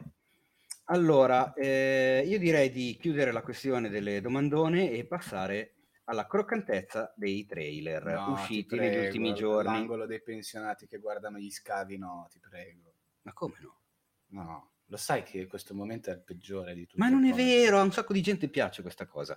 E cominciamo Dei con il disturbati, sono dei poveri deviati mentali. e cominciamo con il trailerone della settimana che è, guarda un po', The guarda un Batman. po', è proprio The Batman. The Batman. È uscito il, dopo il teaser di qualche mese fa, è uscito il trailerone eh, bello ciccione e pregno di immagini e suoni Mhm. Del nuovo e di Bat- botte anche, di Esatto. tante botte. del nuovo Batman diretto da Matt Reeves che vede il nostro carissimo Robert Pattinson nei panni del Cavaliere Oscuro.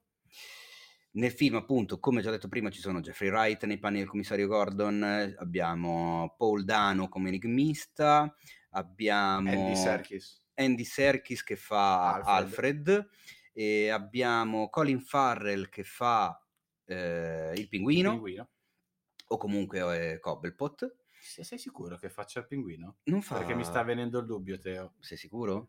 Non vorrei che fosse un signore della mala di Gotham, quindi Ah. onde evitare di dire delle cazzate. Attenzione. Ah, evitiamo di- No, fa il pinguino. Fa il pinguino. fa il pinguino. Allora ricordavi Eh. bene, onore a te. E c'è l'affascinantissima Zoe Kravitz eh, che interpreta Selina Kyle. E non solo, perché c'è anche il famosissimo personaggio di Carmine Falcone, che in questo caso è interpretato da John Turturro. Ah. Quindi, cast assolutamente della Madonna, come si dice qui a Milano. Parto io con la mia prima impressione. Il trailer mi è piaciuto un botto, cioè mi è piaciuto proprio tanto. L'ho visto proprio bombardone, presuntuoso, prepotente, molto anni 80, nonostante ci siano i Nirvana di sottofondo che sono comunque più 90. Molto anni 80 perché è molto sporco, è molto cattivo, è molto picchiaduro, cioè, cioè Batman veramente incazzato nero con il mondo. Io cioè- sono vendetta, dice. Esatto, e non, no, non dice io sono giustizia, ma vendetta, che insomma è un'altra cosa. Eh, botte da Orbi, fotografia, almeno per quello che si vede nel trailer, veramente mirabile, mh, molte belle scelte già, eh, come si dice, già intravedibili, eh, macchina da presa messa in punti non convenzionali, in un paio di occasioni addirittura sottosopra, tante silhouette alla Dickens maniera, e, e un Pattinson secondo me convincente. Poi è chiaro, come al solito, è un trailer, dovremo vedere il film che a quanto ci hanno detto non sarà neanche lunghissimo, perché mi sembra che abbiano detto che durerà tipo un'ora e 45, una roba del Mhm. genere, quindi non hanno esagerato da quel punto di vista. Ehm, a me piace, cioè se prima la cosa mi incuriosiva, come dice DiCaprio in Django, adesso ha assolutamente la mia attenzione. Che dire? Che dire? Non lo so. Eh, il trailer, il trailer, hai detto tutto tu. Eh, secondo me è, è veramente ben confezionato. Cioè, quella, la scena di chiusura finale con la comparsa del titolo, eh, con l'inquadratura ribaltata, rovesciata e quel rosso accesissimo, è un trailer molto scuro, molto cupo, poi molto- un Batman molto fisico, cioè si vede che, che picchia duro, picchia per far male questo Batman, non picchia per mettere KO i suoi, i suoi chi, chi ha davanti, li, li picchia per farli restare a terra. Ha del Fincher questo trailer, Sì. posso. Notte, pioggia e... Io l'unica cosa che mi cattiveria. sento di dire è che io non ho alcun tipo di, ehm, come si dice, preconcetto o pregiudizio rispetto a Pattinson, anzi lo considero uno dei migliori attori che ci sono al momento su piazza. Il first look, anzi il second look perché c'è stato il teaser prima, eh, vedendolo un po' di più in questo, in questo, in questo trailer, non so se sia la, la battuta, quindi il, la- il costume o come gli fitta lui, come gli sta addosso, non mi è piaciuto particolarmente, non mi ha fatto impazzire. Poi vo- vo- voglio vedere il film meglio. Però ripeto, pur essendo che ho grande stima di Pattinson e, e lo considero un grandissimo attore, non, non mi è piaciuto molto come, come Batman in questo, in questo trailer. Ma io ho notato che non hanno spinto, sappiamo che appunto è una sorta di ritorno alle origini, quindi è un Bruce Wayne giovane, Sì. eh, all'inizio della sua attività. Eh, si voleva appunto, l'hanno dichiarato da subito che vogliono appunto riportare un po' il Batman eh, detective, Mhm. come era alle origini del personaggio. Quindi non è pompato, non è muscoloso, non hanno puntato tanto sul fisico Mhm. ed effettivamente, nonostante appunto la, la, la suite, eh, che quindi potrebbe eh, rendere muscoloso anche chiunque, Mhm. Non mi sembra che abbiano puntato molto da quel Ma non vista pensavo lì. tanto al, al- al discorso del- de- de- dei presenza. muscoli, della, della- eh, parlavo proprio soprattutto da come, come gli veste la maschera. Mm. Non, non- non- non- non mi ha fatto impazzire come gli sta addosso la maschera a lui. Ma ripeto, eh, voglio vederlo nel film con calma e poi ne riparleremo. Stiamo facendo come gli, come gli anziani che guardano gli scavi. Gli Umarell. Lorenza, Lorenza, dici tutto di questo Batman.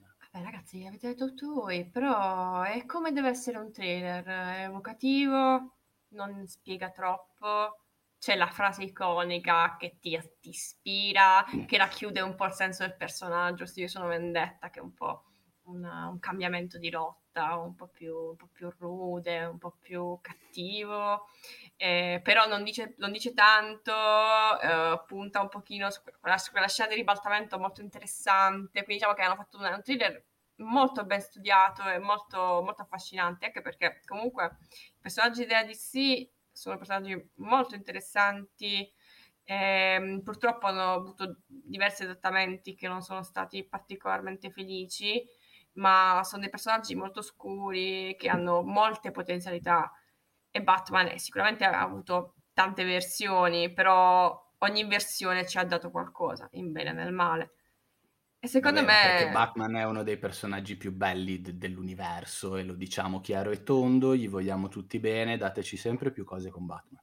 E perché, io, quanto riguarda era- la, il, diciamo, la maschera e il, il travestimento, diciamo, eh, l'ho trovato molto classico, cioè quello un po', un po' fumettistico forse, nel meno eh, moderno. Ecco, come dicevate io, quella cosa un po' degli anni Ottanta, quel, quel modo di essere vestito, mi ha ricordato un po' film un po' più vecchi, però non, l'ho di- non, non mi è dispiaciuta come scelta, l'ho trovata abbastanza Ma anche, anche la, ma- anche la macchina ha uno stile abbastanza retro, Retro. la, Eh Bat- sì. la Batmobile che si vede nel film ha, ha È un- un'idea di... È un po' Interceptor. Sì, è un po'... un po' a me piacciono i trailer asciutti, i trailer che non si dilungano, quindi l'ho trovato un trailer molto centrato. Molto bene. Anche perché era difficile e rischioso rinnovare un'altra volta Mm. questo personaggio, anche perché ultimamente, cioè, continua ad avere film anche recentissimi, quindi era un po' una scommessona. Mm. Secondo me hanno preso una, una bella strada, Sì, cioè si discosta da quanto visto finora. Poi sì, è, è- è un rischio, è un- una scommessa, ma fino a un certo punto, se pensi a quanti film e quanti film continuano a fare su Bond, su 007, visto che è appena uscito l'ultimo, quindi sono personaggi talmente iconici, talmente forti e talmente amati dal pubblico che non puoi fare altro che continuare a dare loro nuova linfa, cioè è, è facile, è facile imboccare il pubblico con Batman, è facile imboccare il pubblico con 007 se fai delle belle cose, perché sono personaggi forti. D'accordissimo. Il secondo trailer che abbiamo visto questa settimana è Black Phone, eh, il titolo dell'horror nuovo di Scott Derrickson. Ah, ma quello era il trailer, non era il film. Esattamente, infatti ci stavo arrivando. Scott Derrickson, già regista dell'esorcismo di Emily Rose, Sinister, eh, Liberaci del male, Riser 5 e Mm. anche Doctor Strange. Gnam, gnam. Quindi comunque uno che con l'horror eh, ci ha già avuto a che fare. Protagonista Ethan Hawke in un insolito e in un usuale eh, ruolo da cattivo, da figlio di puttana, Eh sì. perché eh, a quanto pare, a quanto si capisce dal trailer che praticamente ci mostra tutto il film, eh, rapisce e fa delle brutte cose a dei bambini. Quindi è proprio una delle cose più lontane ignominiose che si possano Sì, pensare. soprattutto lontane dai, Hawke- dai soliti personaggi che fa Hawke. Assolutamente. Se sulle prime il trailer sembra raccontare la storia di un certo tipo, molto ancorata alla realtà, a un certo punto per- prende una piega totalmente soprannaturale e eh, si inserisce, secondo me, nel solito classico errore dei film prodotti da Blumhouse, mh, storica casa produttrice di horror di Jason Blum, che si affida a queste agenzie che gli ritagliano i trailer, che praticamente fanno dei trailer lunghissimi. Cioè, questo trailer dura tre minuti e ti racconta veramente tutto il film. Uno sproposito. Cioè, io a una certa, gliel'ho detto, l'abbiamo visto insieme qua, io e il Mace, a una certa io ho smesso di guardare perché mi andava già bene quello che avevo visto, non avevo voglia di vedere altro. Cioè, fa veramente vedere troppo. Eh. E quindi, Eh. boh, non so Lorenza che cosa ne pensa. No, guarda, questo è il comunque, discorso come sappiamo, opposto a... Scott Derrickson è il tuo Il regista, mio regista preferito. preferito, è? lo- chiaro, chiaro. e questo è lo- proprio l'opposto del discorso di The Batman, perché eh, se io mi immagino come spettatrice ehm, che è al cinema in sala e guarda il trailer e quindi si informa semplicemente guardando il trailer prima del film eh, che è andato a vedere, ehm, non, non andrei a vedere questo film. Perché il trailer è troppo esplicativo, è troppo lungo, è, è troppo, è po- pomposo. Se non ci fosse Tanok, per me sarebbe, cioè, e non fossi curiosa di Tanok in un ruolo del genere, lo avrei scartato a priori, sinceramente, perché Sì, non sì, avrei sto? mh, speso i Però, soldi per andare a ovviamente, cinema. Essendo di Tanoki il tuo attore preferito, andrai Ah, sicuramente. il mio a vedere. preferito è un attore che, che apprezzo. Ma senti come snob, è incredibile. Sì, eh, ma è, è la sua caratteristica. Basta. non è che puoi lamentarci, cioè, l'abbiamo invitata, lo sapevamo già da prima. Comunque. Comunque è è- la, la prima impressione quando vedi la faccia di Hawk è da ti toglie il fiato. Come quei Lo hanno- lo- palloncini, mi hanno ricordato anche un po' all'inizio, cioè un Sì, po' ci, c'è- ci sono un paio di citazioni abbastanza esplicite a Hit. Sì, sì, è molto palese. trailer. E di lui Sì, livello... eh, ragazzi, allora, eh, giusto per chiarire, il film è tratto da un racconto di Joe Hill, che è il figlio, è il figlio di Stephen King, quindi Ah, non diciamo che il bambino con l'impermeabile giallo sotto la pioggia Sì, è evidentemente. un'evidente citazione. Cioè. Poi davvero lo hanno a livello di trucco e parrucco, ah, cioè, questo, questo look Truccato di bianco. Sì, agghiacciante, cioè compare e dici, minchia, ma questo qua è davvero è spaventoso, spaventoso. Assolutamente. Vediamo, Derrickson qualcosa di carino lo lo aveva fatto. Io ho visto una volta e me l'ero fatta prepotentemente nelle mutande, eh, l'esorcismo di Emily Rose. L'ho visto tanto tanto tempo fa, quindi potrei dire una, una bestemmia, ma a me non era dispiaciuto e soprattutto mi aveva spaventato parecchio. Eh, quindi questo, qua, è- questo signore qua è uno che forse con, con l'horror ci sa fare, lo sa maneggiare, direi. Vediamo, speriamo. Allora, per intanto informarvi, ehm, sarà distribuito negli Stati Uniti dal 4 febbraio dell'anno prossimo, quindi a breve sapremo probabilmente anche la data italiana. Il film è già stato presentato in anteprima eh, pochi giorni fa al Fantastic Fest di Austin, in Texas, e al momento la critica lo premia in toto perché eh, almeno su Rotten ha un bel 100% di recensioni positive. E Quindi noi bocciamo il tutti- trailer, non bocciamo tutti il film. concordi nel dire che è un bel film, neanche uno che ha detto che non gli è piaciuto. eh, quindi, boh, vediamo un po' di che cosa succederà. Però potevano montarlo Per il riprendere- trailer, ecco, cioè potevano, non potevano Esatto. tutto il film. Una tagliatina Per- potevano darvelo. Diciamo, per correttezza di informazione, invece, vi dico che il 4 marzo 2022 esce The Batman. Bravo, anche se probabilmente. per. Però l'avevo già detto forse prima quando mi ha parlato di Disney che ha spostato i film. Ma comunque Vabbè. lo ripetiamo che Bene eh, ripetere. repetita Juventus. Allora, eh, no, Per una- favore, vai avanti, dai, dai, dai. Allora, invece il terzo trailer della serata è Being the Ricardos. E uno dice: Che bello. Ma che cazzo- sto già sognando. ma che cazzo di Ma titolo c'è, è? C'è, c'è, c'è Javier, Javier, c'è Javier, io lo adoro Javier. Allora, Può vi fare faccio, qualsiasi cosa lui, tutto. vi dico qualche nome. Mm? Dic- Diccelo però. Allora, eh, sceneggiatura e regia di un certo Aaron Sorkin, Così, buttato lì. eh? che immagino voi conosciate già. È uno che scrive, che scrive benino. Niente esatto, male. uno che scrive benino, insomma. Vabbè, eh, Quasi Eh, quanto il nostro eh, caporedattore, quasi. Ma, ma se qualcuno non, non avesse ben presente, che, che cosa ha fatto? di recente Steve Jobs? Ah, eh, di recente The Social Network, Ah. eh, di recente mi sembra che sia dietro anche The Newsroom. ah, No, sì, The Newsroom, West Wing, insomma, uno che di solito le E in cose... regia ha fatto sì, eh, Eh, direi che ha fatto qualcosa anche in regia. Il processo di Chicago che ha 7. fatto il processo di Chicago Eh, 7, scritto eh. e diretto dal E caro credo, Aaron Sorkin credo che- anche Molly's Game, film con... Brava, Esattamente, Lorenza, Molly's brava. Game con il- quel, fi- quel gran figo di Idris e quella gran figa di Jessica, Mm. ovvero Elba e Chastain, e che Aaron Sorkin che come tutti sapete è il perfetto incrocio tra Stephen King e Christopher Nolan, cioè proprio se fate con Face Up eh, Stephen King e Christopher Nolan ottenete Ha qualcosa, anche, ha qualcosa anche di Stephen Hawking. eh. quasi qualcosina.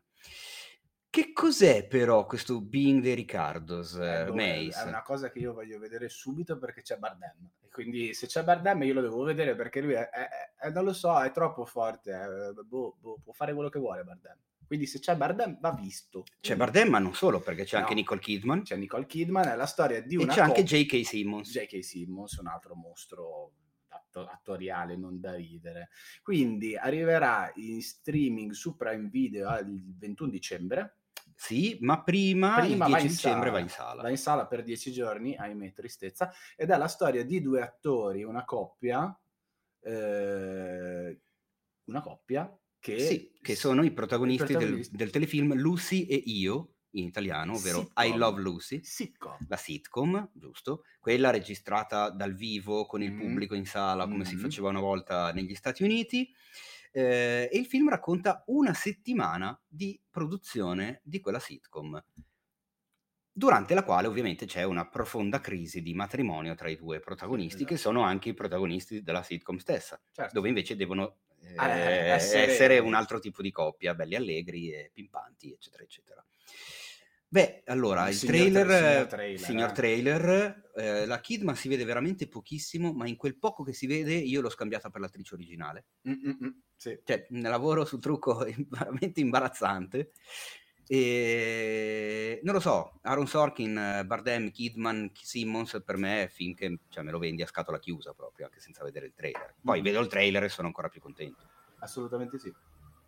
Tu Lorenza, visto che Ah, comunque trailer, Bardem è il tuo attore preferito? Eh, beh, tutti quanti sono i miei attori preferiti, ma il, um, il trailer è interessante perché riesce a uh, dare l'idea dello- mh, della discrepanza tra la tensione che è nel rapporto di coppia e quello che poi invece è quello stile di sitcom che di, allo- eh, di allora, no? Quindi molto spensierato, molto scorrevole e il trailer riesce a dare questa sensazione. Quindi poi si, ris- si discosta abbastanza dalle solite, da, mh, dallo stile di Sorkin che mh, diciamo è sostanzialmente eh, si occupa molto di legal drama, quindi una, una storia completamente diversa. Infatti sono molto curiosa di vedere come il suo stile di scrittura possa applicarsi con un soggetto del genere. Questa tua riflessione ha, rieche- ha un, ha un- ha un che di riecheggiamenti da- da- dalle news lanciate da cinefax.it, perché c'è proprio questa riflessione. Quindi Lorenza hai colto nel segno, hai letto nel pensiero del newser che ha scritto questa fantastica notizia per noi. Cioè, Sì, ma, che- secondo me è un pensiero che che viene spontaneo, perché comunque se un minimo conosci, hai visto anche 3-4 film di Sorkin e, e- e sono film che hanno delle somiglianze l'uno con l'altro, quindi è strano, è particolare come, come- come soggetto, però è un soggetto che a me interessa molto, mi affascina molto. Beh, bello anche il trailer, no? Che dici? Trailer, sì, sì, l'ho detto, infatti il trailer dà molto, infatti c'è questa- questo momento di, ehm, questi momenti fra loro sono quasi, sono talmente tesi che hanno quasi quella reminiscenza horror, come posso spiegare? Eh, non che sia, cioè, chiaramente non, non è quello che è il film, però eh, ti dà quella sensazione di- proprio della tensione che c'è fra loro e si sente. Allora, il titolo Being the Ricardos, uno potrebbe chiedersi ma perché? Perché i protagonisti della sitcom si chiamavano Lucy e Ricky Ricardo. Un paio di curiosità secondo me interessanti sono ad esempio che la serie mh, originale, la sitcom originale, non solo veniva girata dal vivo con tre telecamere con il pubblico che assisteva, ma è stata la prima ad essere girata in questo modo, Ah, che ha dato poi il via a questo genere di produzioni. hai capito. Sei stagioni, eh, 181 episodi dal 1951 al 1957. La cosa strana, tra virgolette, è che in Italia nel 1960 abbiamo visto i primi 13 episodi della prima stagione, che ne conta invece ben 35, e poi basta. Cioè, quindi da noi praticamente in Italia non la conosce fondamentalmente nessuno, nonostante eh, una rivista qualche anno fa l'abbia classificata al secondo posto tra i migliori 50 show televisivi di sempre. Uh-huh. E nonostante, se vi ricordate, nel film Captain America The Winter Soldier, quando Steve Rogers sul taccuino si segna le cose da recuperare, a parte che al cinema ogni paese aveva la propria diversa, noi avevamo la nostra con dentro Vasco Rossi e i, campio- campionati di calcio del 2006, gli inglesi avevano un'altra cosa, i francesi un'altra, in Corea un'altra ancora, eccetera, eccetera. In quella originale, quella statunitense, Steve Rogers si segnava, tra le altre cose, di recuperare I Love Lucy, ovvero Lucy e io, per farvi capire che portata eh, abbia nell'immaginario pop statunitense questa serie televisiva qui. Doppiamente curioso allora a questo punto di scoprire The Being the Ricardos, che uscirà, abbiamo detto, ricordiamolo, il 10 dicembre al cinema e dal 21 dicembre su Prime Video. Bene, abbiamo commentato anche questo scavo, ai miei tempi li facevano meglio, ma... Dai, smettila, c'è l'altro trailer che commentiamo in breve, anche perché eh, è un altro, diciamo, teaserino, dopo il teaserinino che abbiamo visto tempo fa e già commentato in una puntata del podcast, ne è arrivato uno un più ciccione, ed è The Tragedy of Macbeth, film di eh, Joel Cohen senza il fratello Ethan, che vede protagonisti Denzel Washington e Francis McDormand, proprio due che passavano di lì per caso, insomma, qualche Oscar così con la carriola, eh, nei panni di Lord e Lady Macbeth, eh, tragedia shakespeariana tra le più famose in assoluto. Il trailer fa vedere altre immagini e io qui presente, Mace, come testimone, ho avuto i brividi in tutto il corpo al terzo stacco. Ma io sintetizzerei questo trailer con una parola, si può essere veramente molto ermetici. Meraviglia. Eh sì. Meraviglia, una, una cura formale dell'immagine. Io ho paura, cioè se tutto il film, se ogni inquadratura è così studiata e curata, io potrei seriamente eh, soffrire di sindrome di Stendhal eh, durante la visione. Cioè è qualcosa di, di, di, di, vergognoso da quanto cazzo è bello. Tanto stiamo parlando di un signor direttore della, della fotografia, perché è... Eh sì. Eh, non lo so pronunciare, del Bonnell che sì. è, ha lavorato già con, con, i, con, i, fratelli Cohen, ha lavorato con... Ah, e, ha, ha, ha, ha, lavorato in, se non sbaglio, in due film di, di Sokurov, anche, fatemi fare la snob adesso. E uno è Faust. Ma eh, non solo adesso, tu lo sai sempre. E l'altro Vabbè, della fotografia del, del Faust, che io mi ricordo ancora di aver visto alla Mostra di Venezia ai tempi, innamorato di quel film che tra l'altro vinse il Leone quell'anno, un film della Madonna, fotograficamente pazzesco, formato quasi quadrato, e anche in questo Macbeth c'è, torna al 4 terzi, non il quadratone tipo Faust, ma ma è incredibile, il trailer, questi, questi, questi, 20 secondi, quanto sono, sono, sono, già arte, cioè è spettacolare il trailer, davvero, il teaser. Assolutamente. Eh, De Bonel che comunque ha una carriera abbastanza variegata, perché è fatto da direttore della fotografia anche per Harry Potter e il principe mezzosangue, eh, per eh, Dark Shadows e Miss Peregrine di Tim Burton, L'ora più buia, il film con ah, Gary Oldman e panni Stavo cercando di ricordarmelo e con i Cohen ha fatto, eh, per dirvene un paio, Inside Llewyn Davis e La ballata di Buster Scruggs, che potete trovare su Netflix, eh, film ultra westernone. E insomma, io sono, non dico curioso, ma molto di più. Ah, senza dimenticarci il tanto vituperato Il favoloso mondo di Amélie di Jean-Pierre Jeunet, che tanto gli si può dire quanto poco si può dire della fotografia che era va bene, zuccherosa e coloratosa. Adeguata al film. Cioè, esatto, ma curata in una maniera perfetta. Anche lì c'erano dei quadri che, raga, rivederlo va bene, mm, vi starà antipatica me lì quanto volete, d'accordo? Ho scoperto questa cosa di recente. Non sapevo che questo film avesse questa sì. fama così mm, brutta. Però cazzo, la fotografia, raga, è una roba vereconda. Vabbè, ma tutti i, i, i, titoli che hai citato sono dal punto di vista della fotografia, dell'immagine, veramente sbalorditi. Ma poi sono molto caratterizzati, cioè nel senso, Lewin Davis dei Cohen, ve lo ricorderete, ha questa fotografia molto quasi nebbiosa. Sì, è, molto, è molto grigia, è spento. Sì, è, è, mo- è spento. È spento, ma c'è anche questa sorta di di nebbiolina, di, di- come si Vabbè, dice, di questo, eh, questa sorta di aura che si, Sì, si sì. sprigiona Vabbè, ma dal- se dai pensi anche a corpi. come ha incorniciato e colorato il, il- il West, il vecchio West dei, dei Cohen nella ballata di Buster Scruggs, cioè, il direttore della fotografia che non è che sa il fatto suo di più.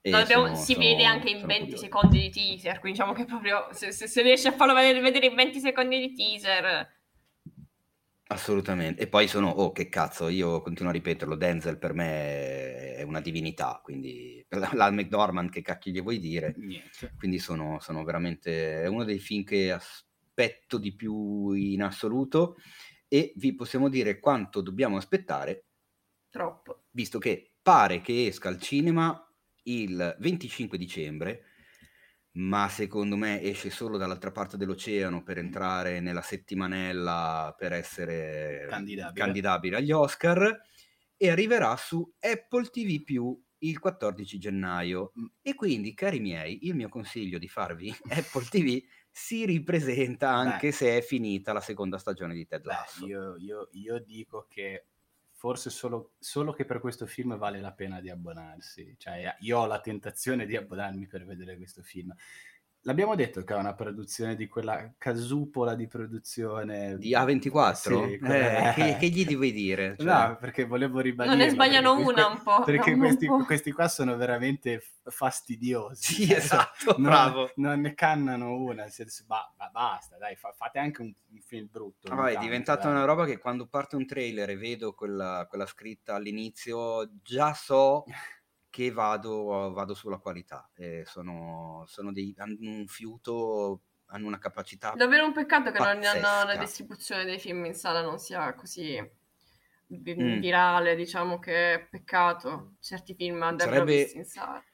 Sarebbe curioso parlare con chi ci lavora, cioè per sapere che, che- che tipo di, di- di- di libertà lasciano, come, come lavorano, come, cioè, perché effettivamente la, la- la media della qualità dei film prodotti da 24 è impressionante, pazzesca. È impressionante. È veramente pazzesca. Aspettiamolo tutti assieme e godiamone quando uscirà perché ci sarà da godere parecchio, viste, viste le Esattamente. premesse. Piccola parentesi, sempre riferita ad Apple TV Più e a Ted Lasso, saluto e ringrazio i veramente tanti, non me l'aspettavo, che mi stanno scrivendo in tutte le piattaforme possibili dove eh, è possibile scrivermi direttamente Cioè, per tu- tutte, ringraziarmi per il consiglio. Tu non sai, in- infatti eh, vorrei chiamare il signor Apple e dirgli scusate, io vi ho fatto promozione gratis, magari eh, la prossima parliamone, facciamo una collaborazione. Lanciatemi una In cagnotta. tanti hanno ascoltato il mio consiglio, si sono iscritti almeno all'inizio su Apple per vedere Ted Lasso, sta piacendo a tutti. Ne ero sicuro, ne ero convinto, è una serie che, ripeto, ho amato profondamente appena finita la seconda stagione, però ecco, è bello vedere quando la gente un po' ti caga e poi ti dice, cazzo Teo, ma sai che c'hai ragione, mi è piaciuta un sacco, quindi grazie a tutti voi che mi state scrivendo, sono molto contento. Ma andiamo avanti perché ci mancano due trailer e uno ce lo possiamo, secondo me, tramortire in breve anche l'altro. Dai. Il penultimo è Home Sweet Home Alone. È scoppiato un casino, mamma Gesù, il delirio. mammina. Che cos'è? Perché detta così magari uno non lo sa. Eh Beh, o Malone alla fine c'è. Però, traducendolo in italiano, può essere casa, dolce, mamma, ho perso l'aereo. No, Sì, Alla fine è quello più o è. meno sì. Che cazzo è? È un... Che, che caspita è? È un... Re- re- reboot. reboot. È un reboot. È un reboot remake. Sì. È un reboot take. È un, re- è un, re- è un remake. Eh, vabbè, è, quello, Questo- è, guarda- que- è quello che è. Guarda che questa è una battuta che io feci in forma di meme molti anni fa, prendendo Tartarughe Ninja, Ghostbusters e non mi ricordo quali altri paio di film, scrivendo che ho finalmente capito cosa vuol dire la parola reboot è il diminutivo di ributtante. Ributtante, ributtante. Però vabbè, questo era quando facevo ancora il cattivo, mo- poco politicamente corretto. Ma che cosa accade in questo Home Sweet Home Alone? E praticamente vediamo quello che abbiamo visto nel film del 1990 con Macaulay Culkin, ma riproposto con delle leggere differenze. I Mhm. genitori vanno a Tokyo E non a Parigi, e non a Parigi, ma si dimenticano il figlio a casa. Che non è più Kevin ma Max. Esatto. Che è I- i- interpretato I, da- due rapitori sono, non sono Joe Pesci e No. Daniel Stern, ma sono una coppia uomo e donna, dove lei è Erin di The Office, tra Yes, l'altro. yes. E, E il, eh, il bambino è quel delizioso amichetto di, di Giorgio Rabbit, l'amico paffutello di, L'amico di- paffutello di- di- nazistissimo. na- nazistissimo di Giorgio Rabbit. Esatto, che secondo me, e qua apro il caso, si beccherà tanta di quella merda addosso come pochi. Ma ha già iniziato a prendersi tanta- Purtroppo, eh, perché poverino. Ha già cominciato perché la- la- noi l'abbiamo, to- l'abbiamo tastato con mano, abbiamo un po' il termometro di, quello che è, di quelli che sono gli umori dei social. Quando è uscito questo teaser trailer è scoppiato il mondo. Cioè la gente che si è indignata, ah ma perché, ma per come? Se te vai a toccare i cult dell'infanzia, delle, de- delle persone, è, è- è la fine, eh, non, non- non ci son- non c'è verso. Io ho la mia idea e probabilmente è una un popular opinion. Non- prima però voglio sentire Lorenzo. Lorenza, dici? Ma non puoi provare cattiveria per un bambino del genere, cioè paffuto. Come fai? Ma devi essere marcio dentro. Dai, come Troppo fai? Esatto, come- carino, tro- troppo Cioè, carino. aprite, aprite, aprite la news su Cinefax, guardate la cover che c'ha la faccia di questo meraviglioso bambino che risponde al nome di Dan, no, Archie Yates. Come fai a, a dire qualcosa di brutto contro questo bambino? Cioè, eh, non, non puoi, dai, è il volto della felicità e della carineria. No? Allora, sì, il film uscirà in esclusiva su Disney Più il 12 novembre, quindi manca poco. Non uscirà in sala. Posso dire la mia, perché ho letto tanti commenti, tanti, ovviamente tanti commenti fuori luogo sulla cosa. A partire dal classico rovinano i, i- i film, come se una volta che esce questo cioè, fossero i folletti che vanno a grattare i DVD, i Blu-ray, le VHS e i film dalla piattaforma streaming. O il gettonatissimo, ne Cioè, sentivamo il bisogno. Esatto, che uno dice, ma Tanto un caro, nuovo... tanto caro a Lorenza, tra l'altro. Esattamente, se fanno un nuovo film non è detto che que- quello vecchio rimane lì dov'è, cioè non succede assolutamente niente. Sono passati 30 anni da quel film. Mm-mm. Ci sta a farne una nuova versione Sì, aggiornata in certo. epoca di internet, Sì. social e cellulari, che chiaramente le cose saranno diverse. Certo. Ci sta rivolgersi ai bambini di oggi, che magari vedendo quello del 90 lo ritengono un po' vecchiotto come ritmo, come soluzioni narrative, come recitazione. E poi posso dire una cosa, per quanto cult sia, raga, mamma ho perso l'aereo. Non è sto gran filmone della Grazie, cinematografia finalmente, mondiale. no, finalmente ma no, qualcuno ma dice nessuno la voce della sostenuto- verità. La voce della Eh, verità, cioè, ma- basta. vabbè, ma nessuno ha mai Io ci sono legato, per carità, dai. è divertente, ci sono loro due, c'è tutta la questione di lui che fa le booby trap, le, le- le trappole, le cose. È vero, è divertente finché vuoi, però non stiamo parlando di taxi driver, cioè No, adesso... però sai cos'è che sono quei film che si radicano nella memoria dello spettatore. Cioè io stesso, che sono stato bambino e sono cresciuto anche con Home Alone, Mamma ho perso l'aereo, è, è davvero un film del sentimento, il film del cuore, perché vedi lui nella casa vuota con le luci di Natale, la neve e, e- e di tutto E Michael. Jordan cartonato. Michael Jordan cartonato, lui che, lui che muove i cartonati per ingannare i, i rapinatori, cioè è veramente qualcosa che sta nel mio cuore. Quindi ma anche nel mio, anche il sequel, cioè adesso mentre ne parliamo ho in testa la musica, Sì. eh, cioè la signora del- dei piccioni Sì, del secondo, sì. cioè lo spalaneve del primo. lo sparaneve del primo, cioè- cioè c'è tanti che niente no, stavo per spoilerare il Eh. finale ma non lo faccio, e sono tante le cose, eh, come si dice, emotivamente e affettivamente eh, grandi e Mm. importanti di quei film lì, però se fanno una versione nuova a 30 anni di distanza, ma mi spiegate qual è il problema, qual è la res- l'insurrezione popolare, l'indignazione incredibile, eccetera, eccetera? Eh, Ma perché? eh, perché tu hai la calma e la freddezza per poter fare un ragionamento di questo tipo, perché ormai hai la tua veneranda età. Ci sono altre persone che magari si stizziscono più facilmente perché gli vai veramente a toccare il, suo, il, il film dell'infanzia, che poi è una cosa che io no- no- non condivido e non farei mai. Cioè, Però, ai ecco, tempi del capisco- primo film, eh. Lorenza non era nata, te quasi. Cioè, stiamo parlando veramente di tanti anni fa, raga. Di quando è il primo, scusami? Del 90. Eh sì. Eh, cioè, È voglio- è passato un po' di tempo, eh.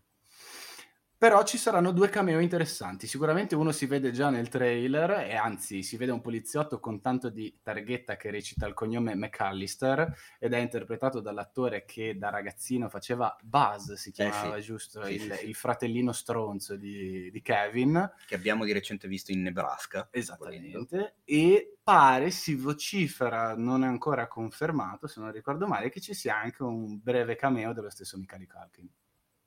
Quindi, Chissà. quindi vedremo. Io, io- io ti dico, lo, lo vedrò, lo voglio vedere. Anch'io. Cioè, ma perché no? Eh, Lorenza, lo vedrai?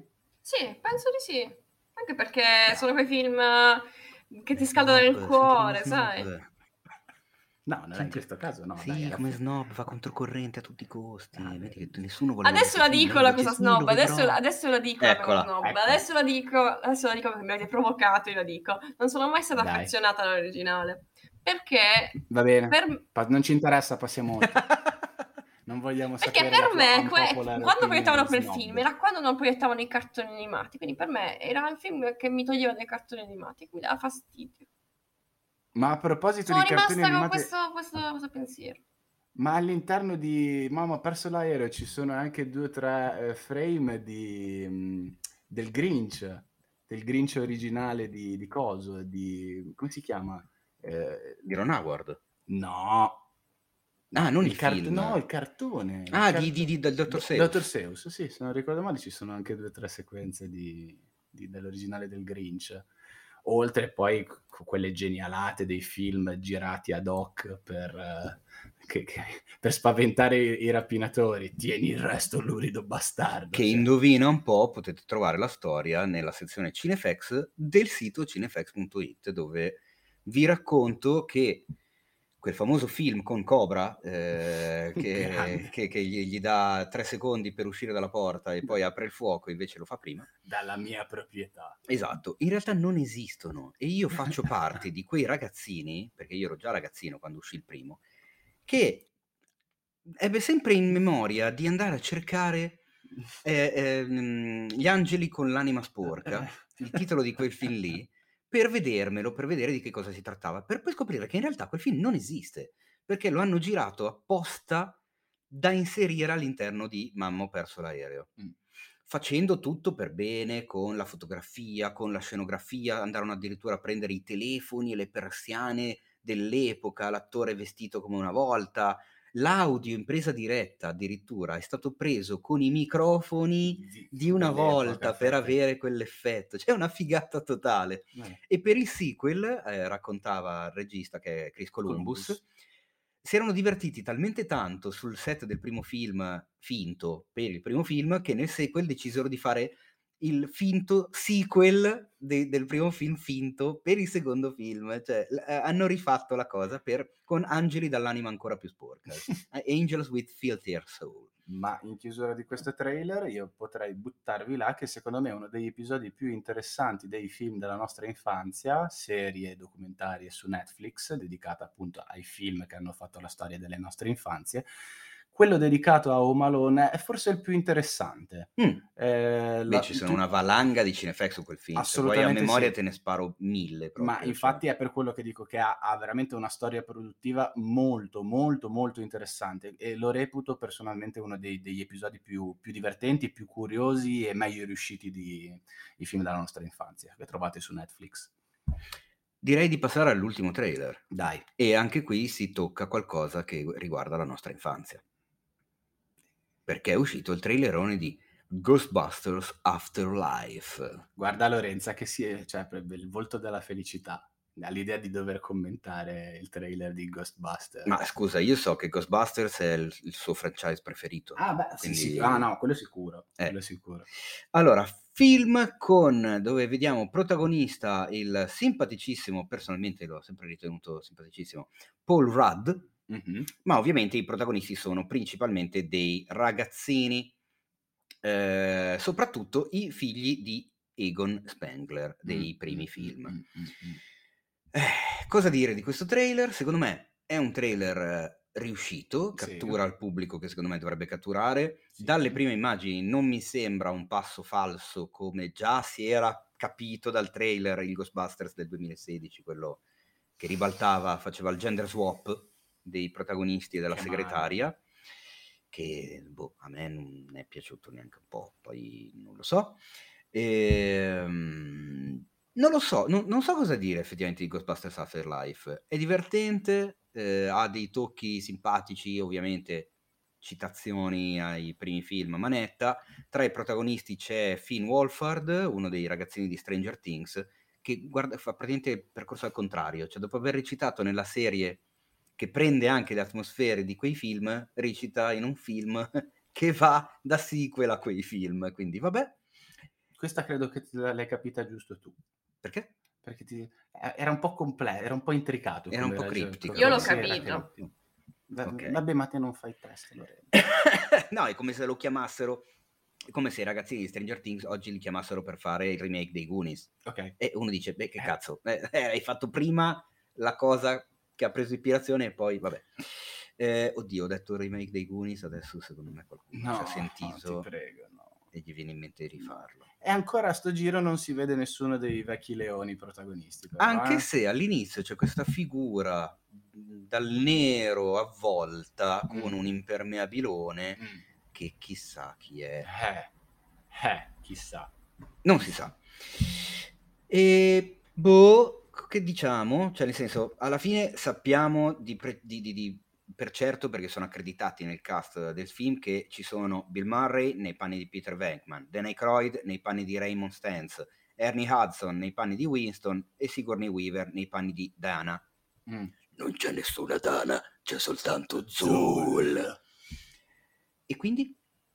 E quindi... Non c'è molto quindi- da quindi- dire, il- secondo me è abbastanza, abbastanza classico e in con contesto del genere, con un franchise del genere, per me è la scelta giusta, a differenza di quello del 2016 che vabbè.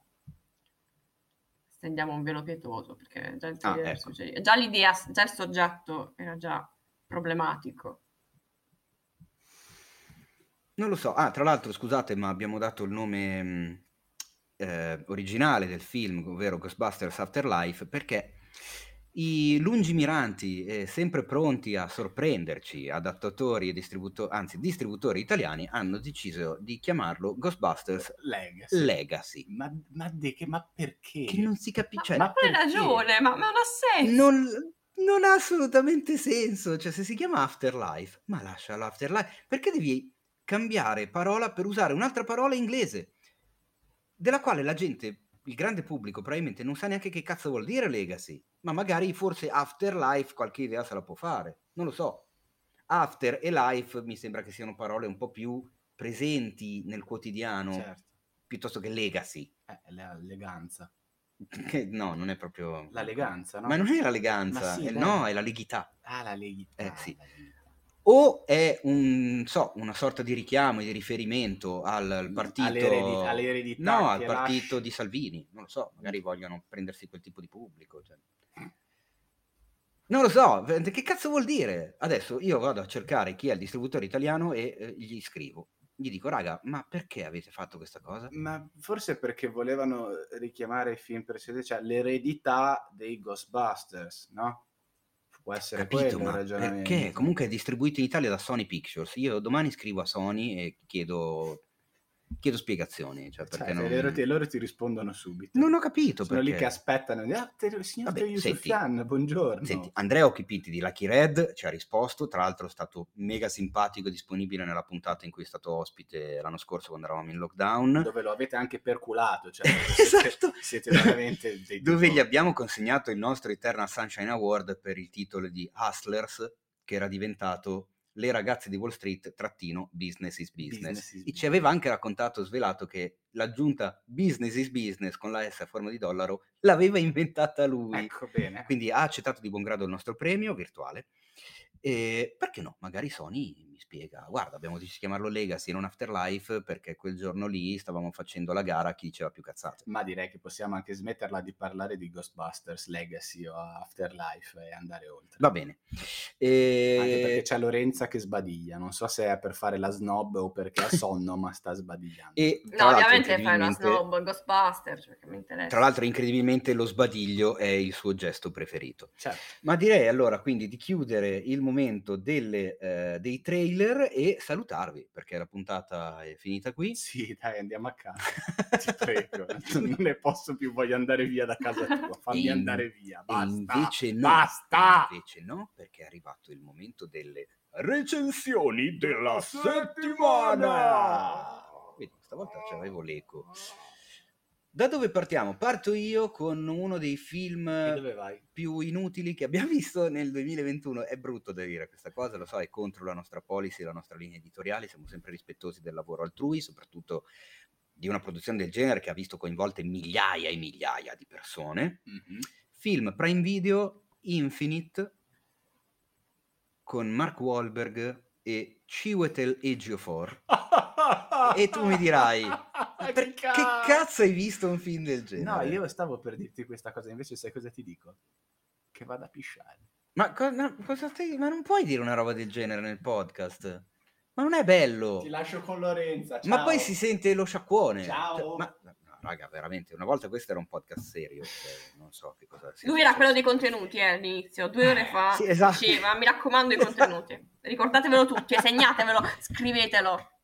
Fate una petizione per farlo dimettere come caporedattore. Su change.org. Lui era quello dei contenuti, hai, hai- hai ragione. Hai ragione. Allora, Infinite, diretto da Antoine Fuqua, uno che si è probabilmente dimenticato di aver diretto un film come eh, Training Day vent'anni fa e da allora ha fatto più passi falsi che altro, secondo il mio modestissimo parere, perché insomma eh, s- King Arthur, eh, Magnifici 7 di qualche anno fa, adesso ha fatto il, il- remake di The Guilty, il film danese di cui abbiamo parlato poche settimane fa, comunque vabbè.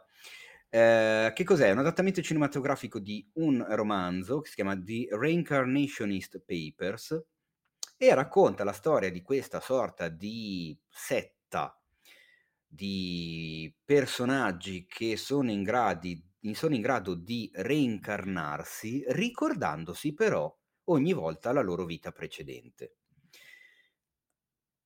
C'è questo personaggio interpretato da Chiwetel Ejiofor che a un certo punto eh, decide che a lui non piace più continuare a reincarnarsi, si è rotto le balle e quindi fa in modo di costruire una sorta di aggeggio, di dispositivo, di arma che possa uccidere tutti quanti, ma proprio tutti, tutti, tutti, tutti. Cioè lui vuole porre fine all'esistenza sul pianeta Terra, perché così non c'è neanche più un essere vivente nel quale potersi reincarnare. E quindi finisce lì.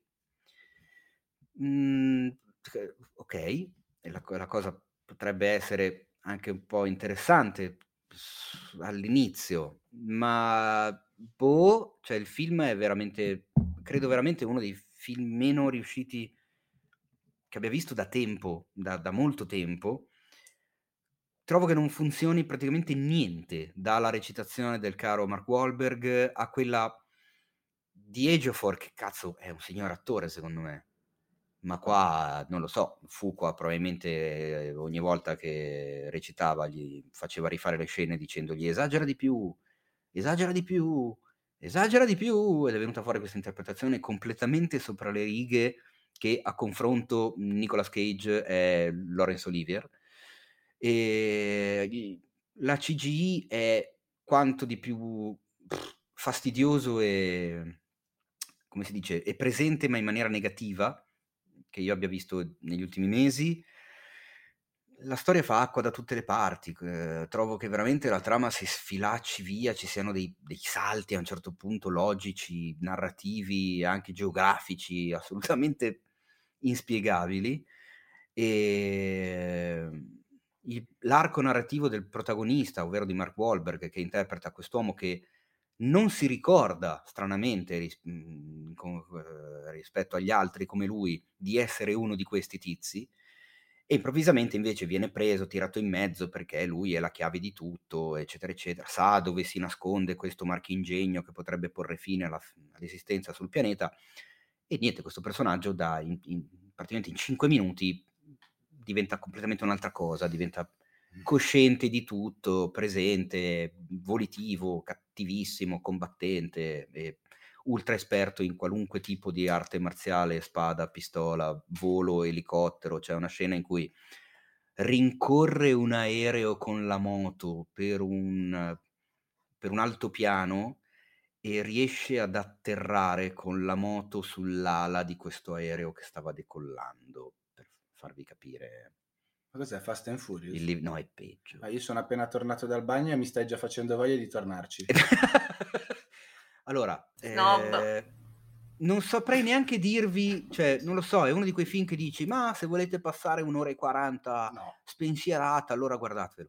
guardate il muro. Io, raga, credo che sia una delle pochissime volte in 130 puntate di podcast, ok, non sono stato presente in tutto, diciamo 120, in cui mi prendo la responsabilità di dirvi evitate questo film. Cioè, risparmiatevi un'ora e 40 di tempo. È una cosa che non faccio mai, è una cosa che non fa parte di noi come editoriale, è una cosa che veramente cerchiamo di non fare, ma questa volta mi sento di mettervi in guardia. Mi sono, come si suol dire, preso io il proiettile al posto vostro. Lasciate perdere, state lontani da Infinite su Amazon Prime Video. Nonostante facciano parecchia promozione, io Prime Video la frequento abitualmente ed è, è sempre in prima linea sto film. No, È la no, pri- no, è- no, è- è la- no. È la prima volta che dici questa roba? a questi livelli credo di Quindi sì. vuoi dirmi che tu eh, non hai sconsigliato la visione di Army of the Dead? Sei una brutta persona. Non sei ho una persona orribile. A parte che ne hanno parlato gli altri più che io, quindi Ah, te non c'eri?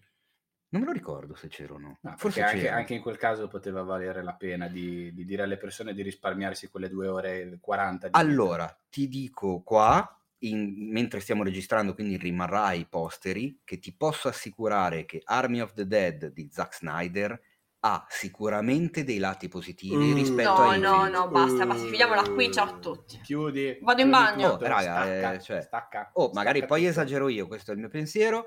Di solito vi ho sempre detto, eh, le nostre recensioni sono delle opinioni, guardate i film per farvi la vostra idea, se non mi è piaciuto non è detto che a voi invece diventi il film preferito, così come se a me è piaciuto non è detto che a voi faccia cagare, quindi è giusto che vi facciate la vostra opinione. Questa volta mi sento proprio di dire, raga, se potete, evitatelo. Poi, se vi ha incuriosito così tanto e, e dopo che ne ho parlato così male vi viene la curiosità di dire cazzo, vaffanculo, a questo punto voglio vederlo perché sono curioso, Non fatelo. fatevelo, fatelo, va bene. Ma la vera domanda, Io vi ho avvisati, io vi ho avvertiti, non venite poi a lamentarvene. la vera domanda è, Chiudo. è- è- è le persone, perché quando si consiglia un film brutto, si chiedono, ma è Non così brutto, ma brutto, diversamente è così- meritevole, no, Lorenzo. così Attenzione, brutto- non ci sono i film brutti. Ok. È così diversamente meritevole da essere divertente? Oppure è, è anche mediocre da non essere meritevole, quindi non è nemmeno divertente? È uno di quei film che si prende incredibilmente sul serio nonostante il tema. Mm. Ci sono tipo quattro battutine nel film e, e sono messe nei punti più sbagliati in cui potevano metterle, cioè Ah, potevano sì. utilizzarle in un altro modo, e Bravissimi. invece scelgono di metterle dove potevano anche... Dei campioncini, Evitare. bravi. L'ho visto anche perché avevamo parlato del trailer qua nel podcast qualche puntata fa e mi sembrava potesse essere qualcosa. Se non vado errato, andrò a ascoltarmi la puntata. Forse però era il trailer in cui sia io che Paolo eh, avevamo detto questo film potrebbe essere molto molto interessante, ma anche una cagata totale. Ecco, diciamo che mm, eh? ok, si è capito. Può Non voglio fe- può essere infierire. fe- può essere ferro, può essere piuma. Esatto, non voglio inferire, innanzitutto chiudo con quanto ho detto nella premessa di apertura, in ogni caso rispetto il lavoro delle migliaia di professionisti che ci hanno lavorato dentro, non mi permetterei mai di denigrare e di trattare male gente che comunque alla lontana è anche mio collega. No, no, noi, trattiamo, Quindi noi no. trattiamo male solo Lorenzo. Esattamente, quindi non lo so, questo è il Il mio capo pensiero su. Infinite. Sono curioso di sapere il- la vostra opinione in merito, ascoltatori, nel qual caso l'abbiate già visto o nel qual caso deciderete di vederlo, nonostante le, le mie parole. Vabbè, in quindi merito. se lo vedrete e vorrete bestemmiare, urlare, insultare qualcuno, scrivetemi in privato e potete insultare me. Questo è il consiglio che vi dà. Ah, così, ma, per- Ma ti devono anche Ormai- pagare per farlo, Lorenzo. Mi devono pagare? Se ti, pa- ti devono pagare per farlo. Ah, va bene, cioè io pensavo gratis, però magari... cioè, io sono disponibile. Perché no? Allora, ma diciamo che invece adesso lascio la palla a voi due entrambi perché mi dovete parlare di Drive My Car di Ryusuke Amaguchi, che io so che Lorenza ha visto poco fa perché è arrivato nelle nostre sale, mentre invece il qui a fianco caro Adriano Meis ha visto in quel della Croisetta Cannes e lo ha anche recensito sul sito. Dopo che ti avevo abbandonato sulla spiaggia a prendere il solleone, ho preso un'oretta di sole con te e poi mi sono sbattuto in, in sala Lumière, dove tra l'altro c'era presente il regista e il cast, e non smetterò mai di sottolineare quanto mi abbia fatto impressione vedere un regista eh, asiatico, nello specifico nipponico, così vicino alla commozione. Eh, mentre raccoglieva gli applausi del pubblico, ecco, vedere un uomo orientale, che comunque sono persone per cultura molto eh, moderate, molto posate, molto compite, molto attente a non mostrare mai sentimento troppo in pubblico, ecco, vederlo così vicino alla lacrima è stato, è stato molto molto molto particolare, ecco, mi ha colpito, però lascio paro- parola a Lorenza che l'ha visto più recentemente di me e mi, mi accodo ai tuoi commenti. Eh, Dave Macar è un film um, che um, tratto dall'omonimo uh, racconto di Murakami che uh, personalmente non ho letto, sono una grande stimatrice di Murakami ma non ho letto quella, quella raccolta, quindi non posso fare un paragone effettivamente pregnante sul, sul, sul, sul, sulle differenze tra il film e il e il racconto eh, racconta la storia di un, um, di un regista e attore teatrale e dei vari modi in cui interagisce con la realtà che lo circonda. Quindi il suo rapporto con la moglie, il suo rapporto con l'arte, il suo rapporto con il teatro, con il personaggio che va a interpretare, il rapporto che ha con i suoi attori quando fa il regista il rapporto che ha con la sua autista, perché a un certo punto avrà un autista, non è un grande spoiler, diciamo che il rapporto che ha con la sua macchina, perché la sua macchina diventa il, la sua comfort zone, il luogo sicuro, il luogo sicuro e il luogo in cui si sente meglio, il luogo che lo protegge, insomma, una sorta di culla. E, ehm, il film è davvero bello, eh, dura moltissimo, dura quasi tre ore, anzi dura tre ore, dura 179 minuti, e che probabilmente potrebbe allontanarvi dalla voglia di vedere un film giapponese di 179 minuti, però uh, mi assicuro che ne vale davvero la pena, è un film molto, molto dialogato, quindi diciamo che sì, ha delle sequenze di silenzi, uh, ma è anche molto pieno di dialoghi. Il, diciamo che il film si, si, um, si, dirama in due direzioni dal punto di vista letterario, perché da un lato c'è chiaramente um, molto Murakami, ovviamente, e anche se non avete letto il racconto nello specifico, uh, le atmosfere, uh, questi uh, rapporti evanescenti, molto sottili di coppia, uh, questo tenersi le cose molto dentro, il modo in cui queste cose tenute dentro poi si vanno a esplicare, quindi uh, con um, dei racconti che hanno quasi del surreale in, in alcuni punti. Um, si vede che diciamo, c'è la mano, di, c'è, uh, non la mano, però c'è l'ispirazione. Eh, il rapporto tra uh, il, um, il, protagonista e il teatro, perché diciamo il, um, molto, della, molto, del film si basa sulla, uh, su Giovanna di Chekhov e mm-hmm. uh, ci sono dei, molti parallelismi tra la vita del protagonista e quella di, del, di Giovanna. E questa cosa qui è talmente forte per il protagonista che ha difficoltà a un certo punto a interpretare quel ruolo, lo sente talmente dentro che ha mm, serie difficoltà.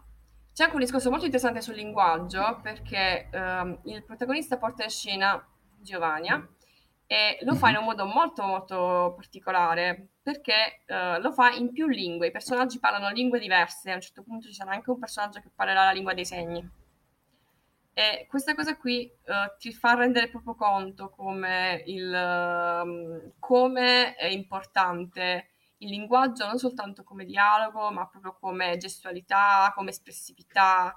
e quindi l'importanza della comunicazione. Io ho visto due film di Yamaguchi, il Questo e il Gioco del Destino della Fantasia, e in entrambi i film si nota quanto questa cosa qui sia molto importante. Ehm, il film, è, i, i, titoli di testa, tra l'altro una cosa molto, molto particolare, quando i titoli di testa partono dopo un'ora, Dopo un'ora, sì. Dopo un'ora un prologo, un prologo lunghissimo. Un prologo davvero, davvero tanto lungo. Il protagonista del film è uh, l'attore che ha interpretato il, uno dei protagonisti di Dolce di Takeshi Kitano, mm-hmm. tra l'altro. Infatti io sì. continuo a guardare il film e dicevo, ma questo mi ricorda qualcosa. questo l'ho già visto. Questo l'ho già visto, già visto. molto più giovane.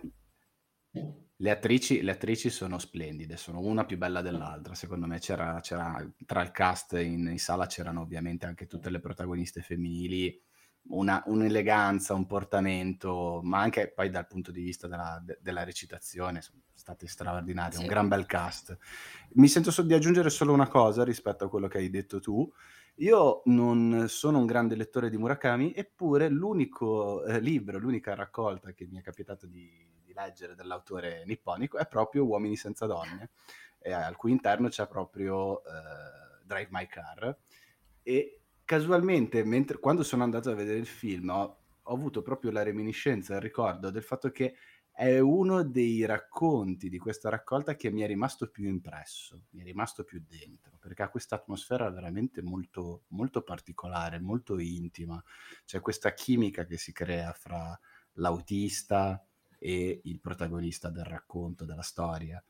Quindi è un, è un racconto davvero molto intimo e eh, secondo me è veramente un adattamento molto riuscito perché il mood e lo spirito di, che io ricordavo di quel racconto l'ho ritrovato appieno all'interno del film di Amaguchi. Tra l'altro nel, veramente... nel tuo aneddoto sul... Um sul, sul regista che si stava commuovendo in sala e cioè, comunque anche nel film stesso, cioè il protagonista effettivamente alla fine del film, cosa, cosa, emerge?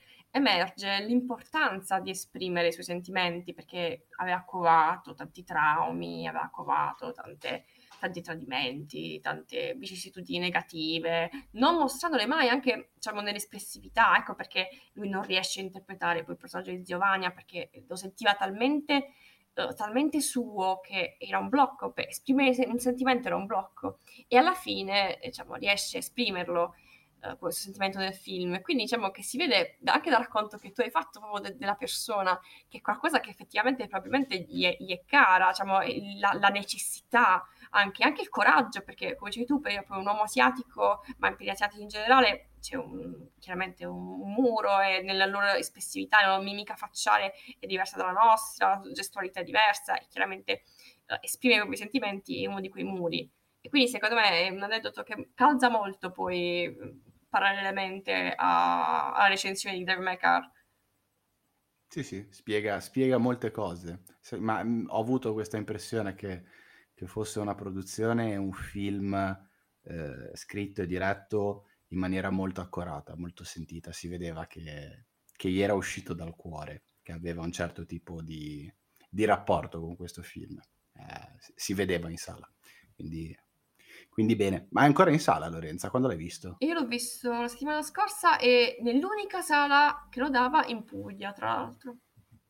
Ok, e dello stesso, dello stesso regista avevi visto anche... Il gioco del destino della fantasia. Che, ha, che, forse ha recensito la scorsa sì. puntata eh, Jacopo. Jacopo, sì, due, due puntate fa. Okay. Bene, bene, bene, quindi consigliatissimo ovviamente. Beh, di, di, di, sì, sì, ragazzi, per me, per me, personalmente, per i miei gusti, è uno dei più bei film del 2021. Se non il mio ah, film preferito del 2021, però non, non, non voglio espormi troppo.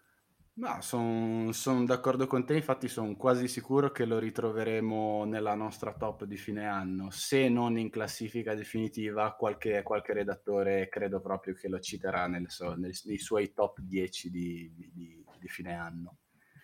E comunque, ragazzi, preparate i cervelli e le tastiere perché tra un po' bisognerà decidere di cominciare a, no, a buttare giù i titoli, anche eh, se mancano ancora due mesi, ma lo sapete come va, lo so. Io ho già, ho già, una, ho già una, una, bozza, già pronta. Cosa?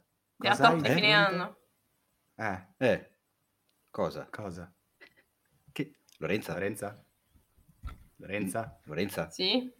Niente, sparita. Ma co- non abbiamo capito cosa hai detto. Lei ha già preparato una rosa preliminare, secondo me. Ah, ok. Esatto, sì. snob. Non mi Perché sentite? snob? Perché è un po' snob. Eh sì, è snob. Non sì, mi ti sen- sentiamo. Ah, mi Sì, stai sì, solo sì, ignorando già una rosa di volutamente. preferiti. quindi- Sì, sì. No, no, no, ti ascoltiamo, bene, va bene. Lorenza, ci mancherebbe altro.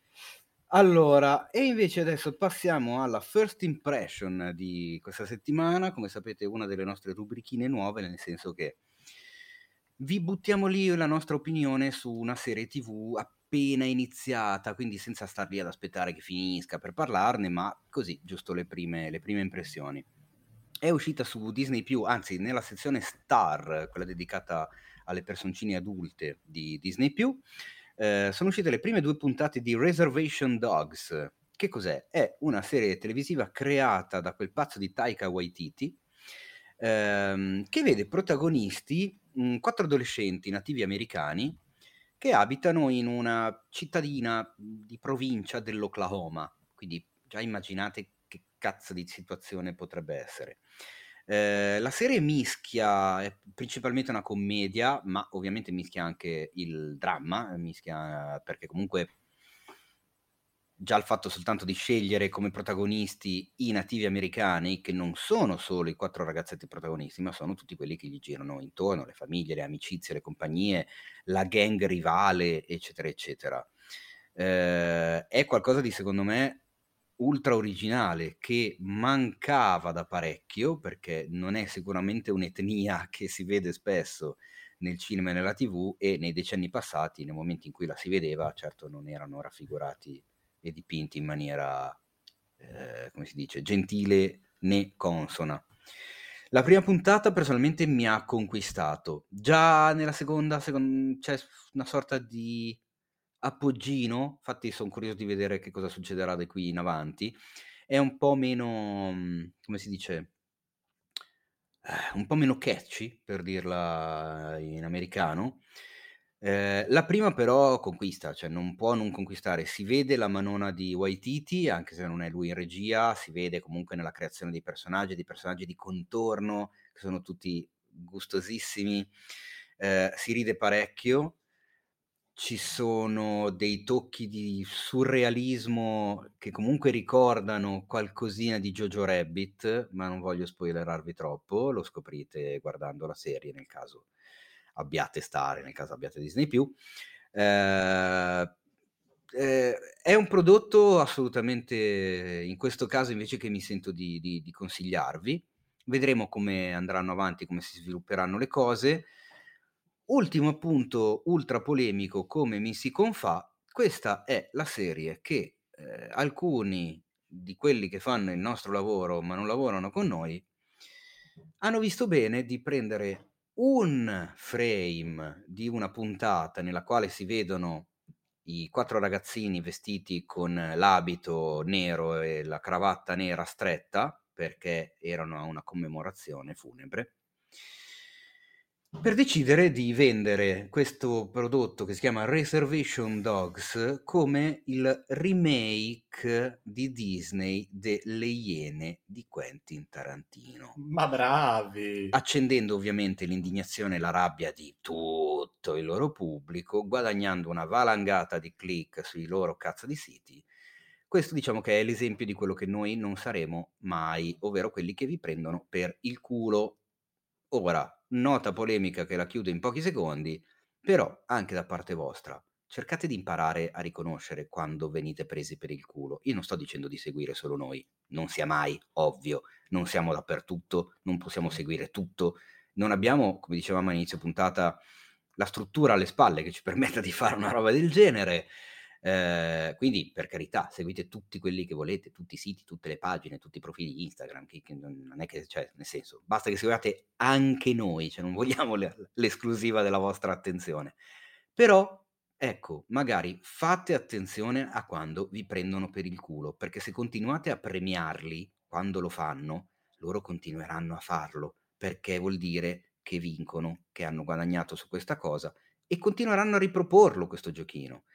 Quindi cercate di farvi un pochino più furbi e, e, di non caderci ogni volta, perché poi è una cosa che invece a chi fa questo lavoro con un po' di attenzione e di rispetto nei confronti del pubblico dà enormemente fastidio, eh? Ok.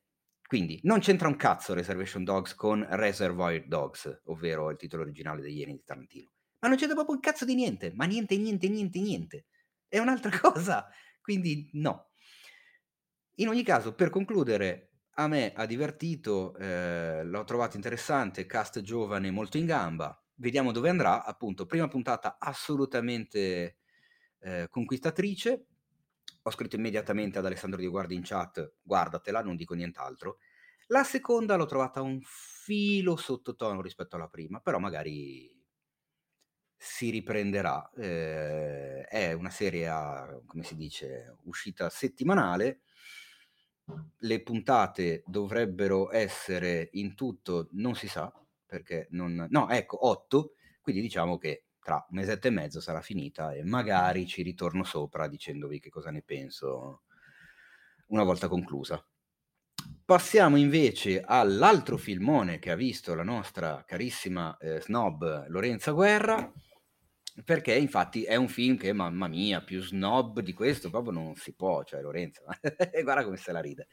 Eh, l'uomo che vendette la sua pelle, ovvero The Man Who, who Sold His Skin, cinema tunisino, cinema d'elite. Cioè, sì, eh. cinema proprio di quelli che se la tirano, che vanno agli aperitivi. Basta saperlo, scegli altri film, ragazzi. Che, cioè, quelli che so. fanno finger food al, ai vernissage. Eh? Tra l'altro c- c'entra con la trama del film, il vernissage. Ah, vedi? Vedi? Guarda, io non l'ho visto, ma ci ho preso in pieno. Dai, adesso stiamo scherzando.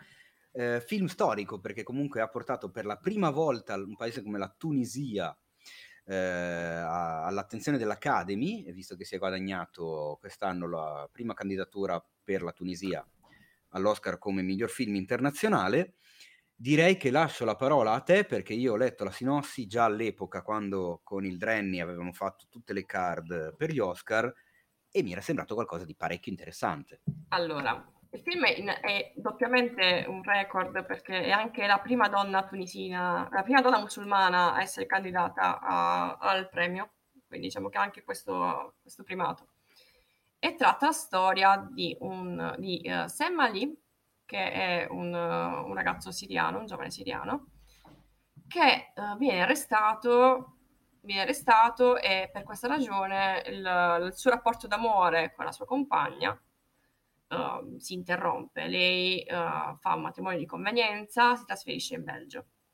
Lui vuole raggiungerla e eh, vuole scappare chiaramente da, dall'arresto e um, decide dunque, incontra un, un, artista, scappa, incontra un artista e uh, vende letteralmente la sua pelle, diventa un'opera d'arte. Quindi uh, viene tatuato, viene, tatuano un, un, visto, un visto dietro la schiena e lo viene portato nei tanti musei del mondo e esposto come un oggetto essenzialmente. Ed è ispirato tra l'altro a una storia vera, cioè a un, a un a Tim di Wilm del Boyen, del Boyen, non so come si pronunci, che effettivamente eh? è una storia simile, cioè questo uomo è stato tatuato, è passato di, da museo in museo, da collezione a collezione, venduto letteralmente a uh, collezionisti. Ed è un film molto bello, uh, ha dei, secondo me delle, dei difetti, però non, non, li, non, li, dico perché uh, magari qualcuno è interessato a vederlo, qualcuno si interessa ai consigli snob dei film tunisini. Eh, però è completamente un film molto bello, è ambientato, diciamo, si vede poco della Siria, soltanto nella parte iniziale, il resto è ambientato in questi ambienti algidi, queste, in queste, queste mostre, e quindi è un film molto uh, rigoroso, questi ambienti neon, eh, in un certo senso anche freddo, e eh, mette in luce eh, da un lato eh, le condizioni di schiavitù da cui passa quest- quest'uomo prima mh, diciamo nel, in Siria e poi anche eh, da, da, collezionista a collezionista.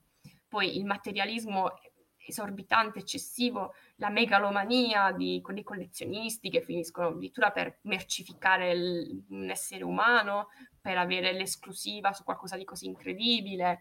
E, e questa storia d'amore, anche questa storia d'amore è molto, molto intensa, perché comunque lui fa tutto questo per arrivare poi alla sua compagna, al suo grande amore. E, il film è interessante, c'è anche Monica Bellucci, tra l'altro, eh, nel Aia.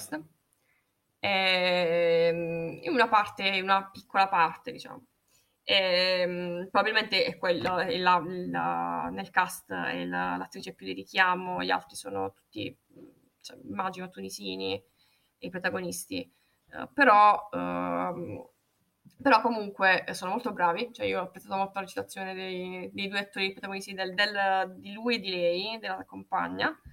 Scusa, Eh, cioè, un adesso non è che- perché siano tunisini non possono essere bravi, eh, Lorenza. No, no, semplicemente non sono Cioè, di ma guarda è incredibile. Snob So- so- razzista. sono tunisini, però sono molto bravi. Cioè, come se una cosa Ragazzi, non, non dovesse e l'una, la, ragazzi, adesso l'altra. sono all'una meno 10. Mi No, perdonate. ma, no, no, ma perché se non sono sudcoreani a lei non vanno bene. Ah, Ovviamente, giusto, non so se sono sudcoreani, sono i miei preferiti. Ehm, E, beh, insomma, comunque sono- non sono, diciamo, eh, attori di richiamo, però la loro interpretazione è davvero notevole. E quindi mette... Abbiamo, met- detto che è candidato all'Oscar? e sta, Sì, sì, È stata la prima cosa che abbiamo detto. Sì, sì, sì, eh, io mi distraggo. Eh, lo so. poi ha vinto, ha vinto Druk, ha vinto un altro giro, molto mer- Eh, meritatamente, un grandissimo film, eh, però questo film si difende, si difende discretamente bene. E, è stato distribuito anche questo in poche sale purtroppo. Tra l'altro lo distribuivano nella mia città Bari, nella stessa sala dove l'hanno distribuito My Car. Quindi diciamo che Ah, pensa fortunata. Tra l'altro è spettacoli di seguito consecutivi. Ehm, È un film che mette in luce, diciamo, diverse criticità del capitalismo e anche delle, delle ipocrisie del mondo dell'arte, perché diciamo, diciamo, nel mondo dell'arte si presuppone un certo apertura mentale, rispetto della vita, eh, una sensibilità verso determinati avvenimenti, come può essere quello, la tragedia di, di uno- di un rifugiato siriano, invece, eh, si- invece viene fuori un atteggiamento tutto, totalmente diverso, egoistico, narcisistico, materialista, e quindi mette fuori tante di queste criticità. Poi nella storia originale del, um, di Tim, quindi del- è, è diversa, diciamo che il, il- il contesto è diverso, e, eh, e però eh, diverse- ci sono state diverse polemiche riguardo quest'uomo che è stato opera d'arte.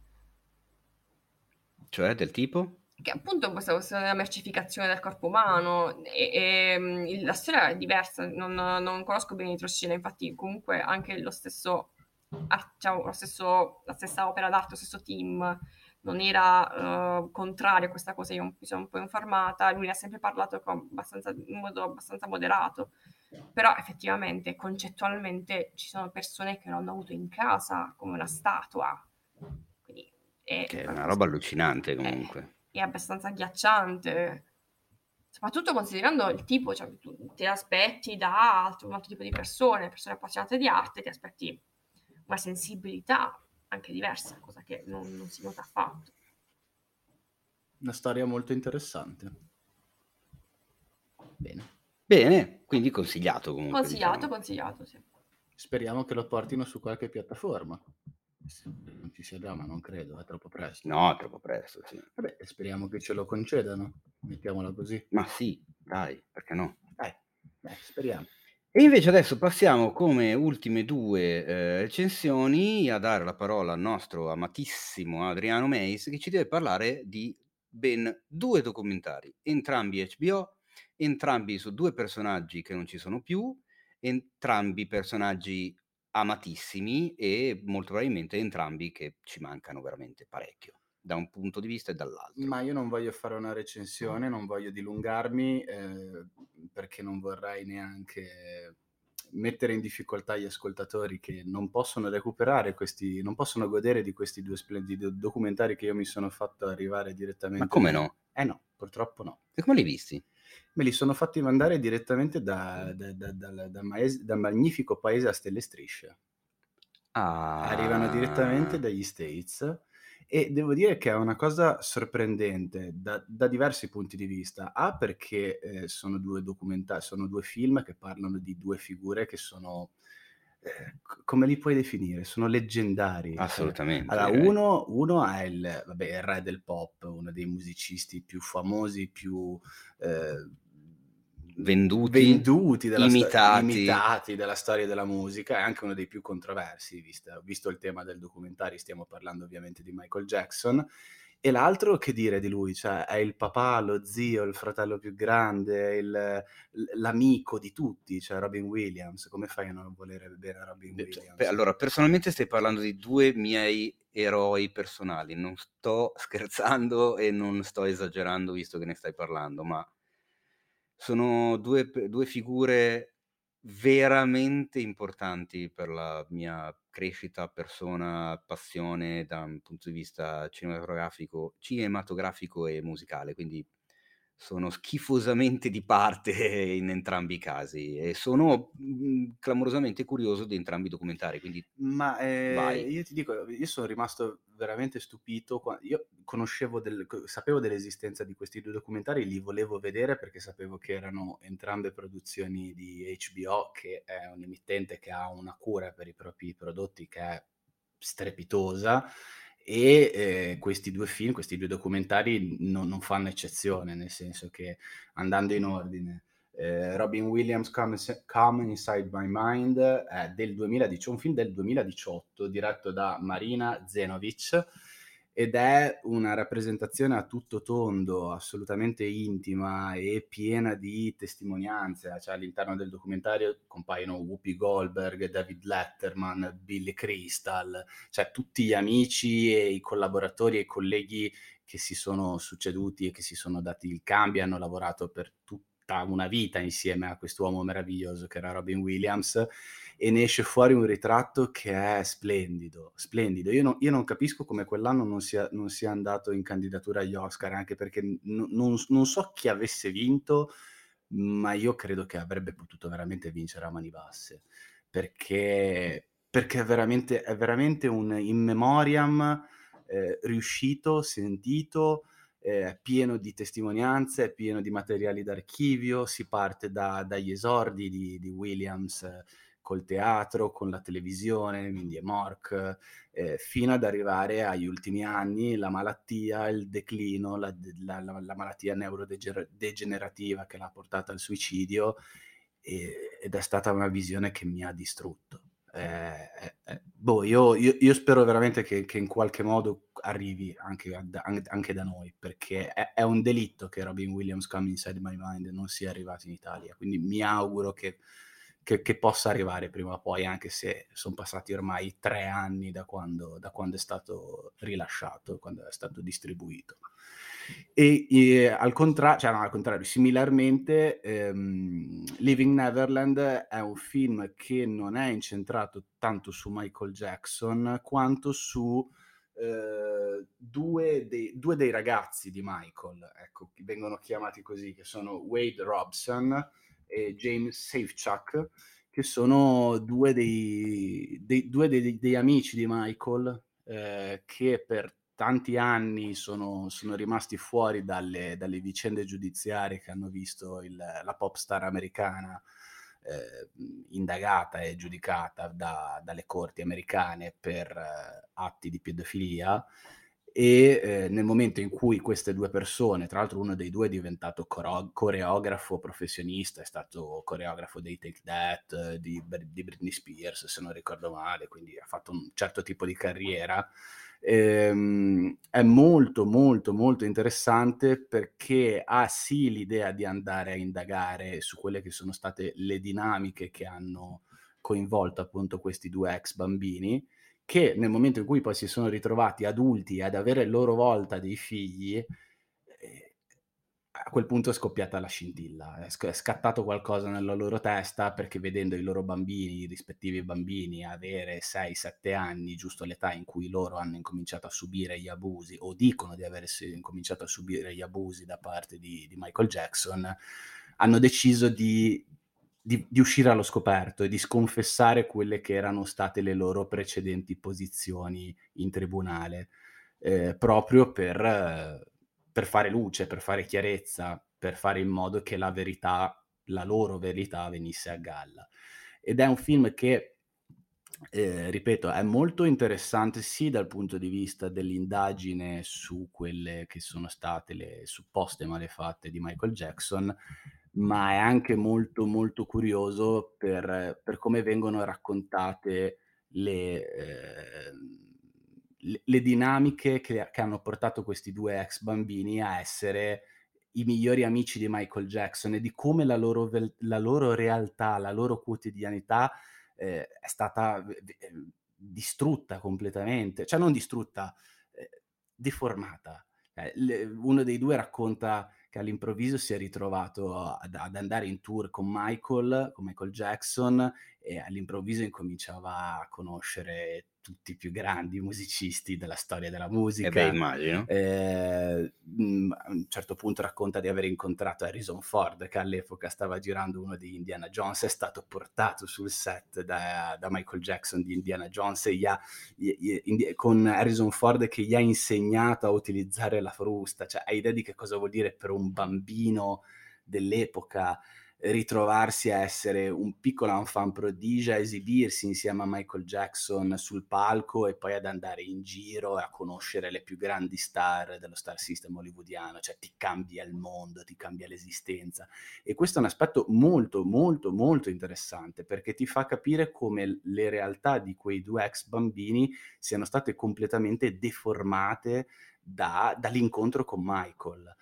E è un film che eh, secondo me è anche molto sobrio nella sua indagine. Ci sono solo un paio di momenti che a livello di eh, inquadrature, stacchi di montaggio va un po' a suggerire, va un po' a imboccare eh, una direzione allo spettatore. Per il resto del tempo, eh, che tra l'altro è anche bello lungo perché si parla di, di un film diviso in due, da due ore l'una, eh, riesce nell'intento. Quindi sono, sono, due prodotti HBO di grande qualità su due personaggi iconici e indimenticabili e, e uno dei due anche abbastanza controversi, io spero che arrivino. Sper- la speranza è l'ultima, l'ultima a morire, perché sono veramente due ottimi, ottimi prodotti.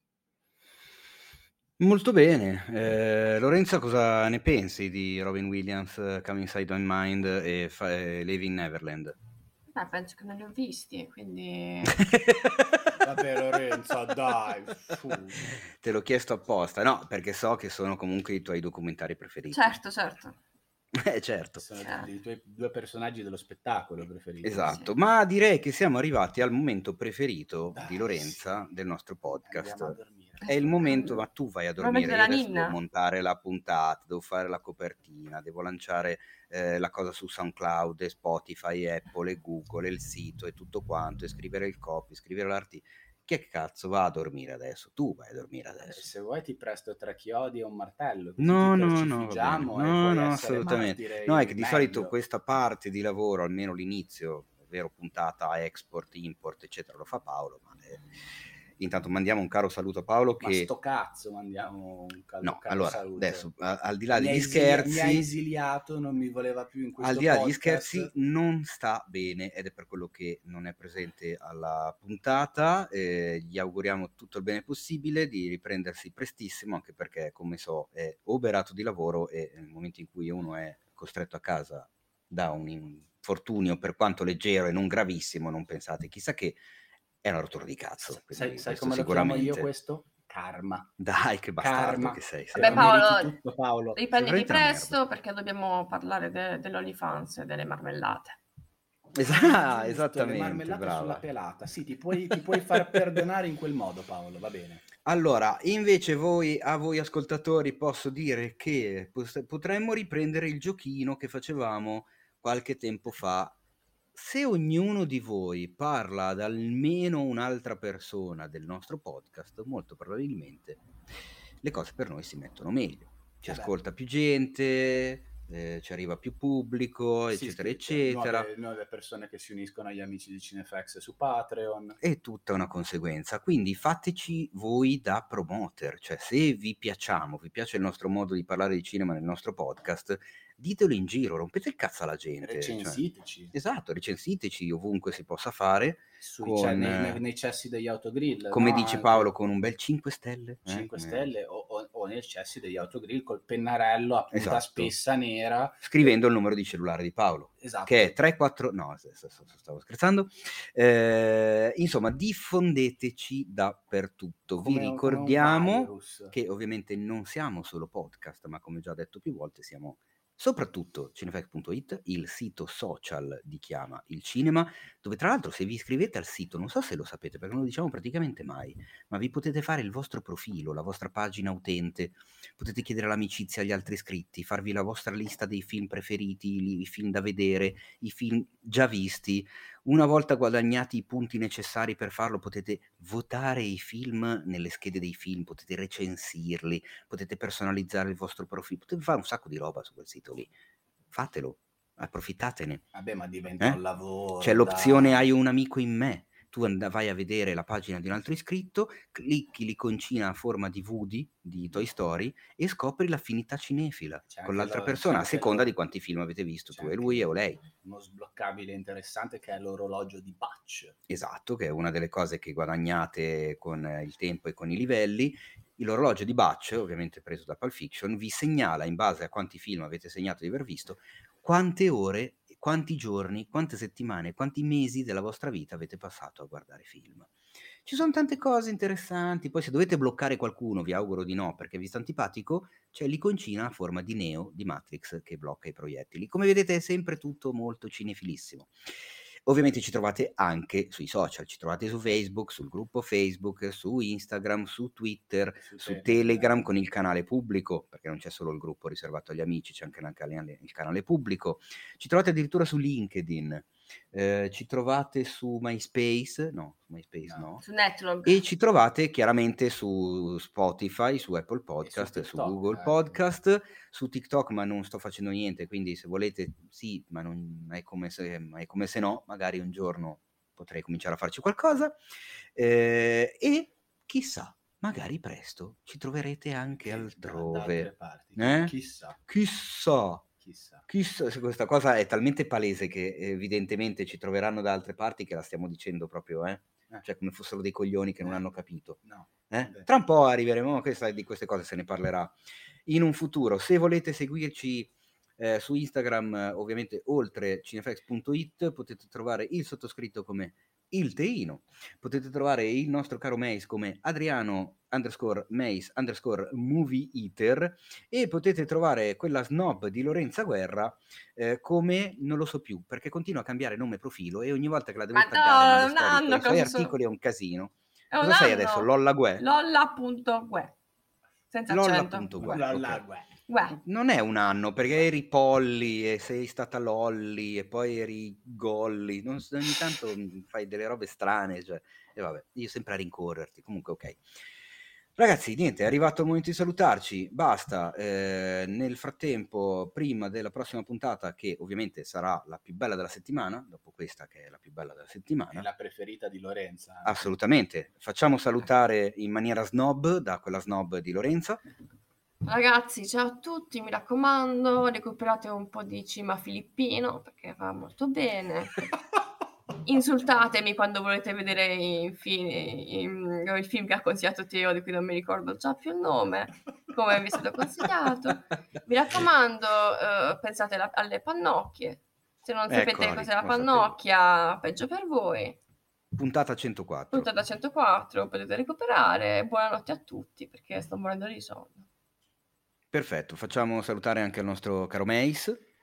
Ciao Lorenza, ciao Teo, ciao a tutti gli ascoltatori. Mi raccomando, seguiteci e premiateci perché noi ci facciamo un gran mazzo per noi, ma anche per voi. Quindi premiateci. E con questa fantastica promo vi saluta anche il sottoscritto e vi dà appuntamento alla prossima puntata che chissà con chi sarà. A questo punto ormai è tutto un turbinio di nomi, redattrici, girano, redattori, collaboratori, continui. amici, amiche, Matteo, ma fa- parenti, ma, ma hai zii, fa- ma hai fatto maestri, caso che non abbiamo in questa puntata non è stato nominato Non dirlo per favore, cosa, non dai, dirlo, dai, ti dai, prego, no, ti- io, io dico ciao, ne raga, e quindi chiudiamo la puntata perché no, veramente quella cosa, parliamo. no, ti prego, non nominare Star Trek.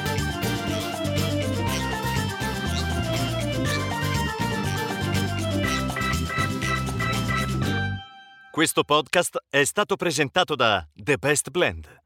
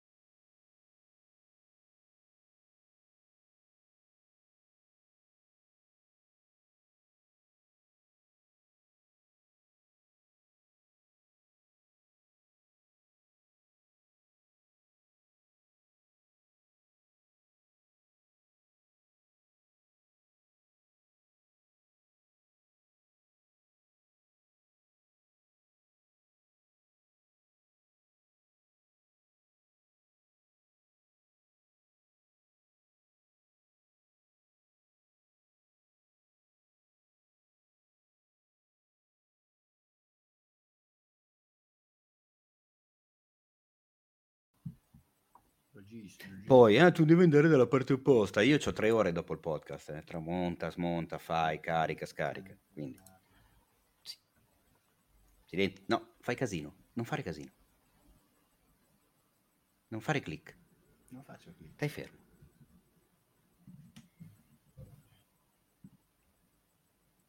Nella puntata di questa settimana di Cine... No, minchia, sto urlando troppo, aspetta che ho il volume a stecca. Nella... Nella... E la madonna. Nella... Ma che cazzo? Ehi! Nella... Nella... Nella... Ma guarda dove va? Eh, sei troppo entusiasta. Nella... E non... Vabbè. Faccio passare il minuto. Ma come cazzo è sta cosa, scusami? eh? Allontana il microfono, abbassa la sensibilità. Basso il gain e non il volume. Nella, nella, nella, nella... Eh, sempre lì siamo, eh. Nella... Cazzo devo fare? Nella... Oh, ma che è oggi? La rivolta della tecnologia, brivido. Nella, nella, nella... Vabbè. Vado. Dai. Aia.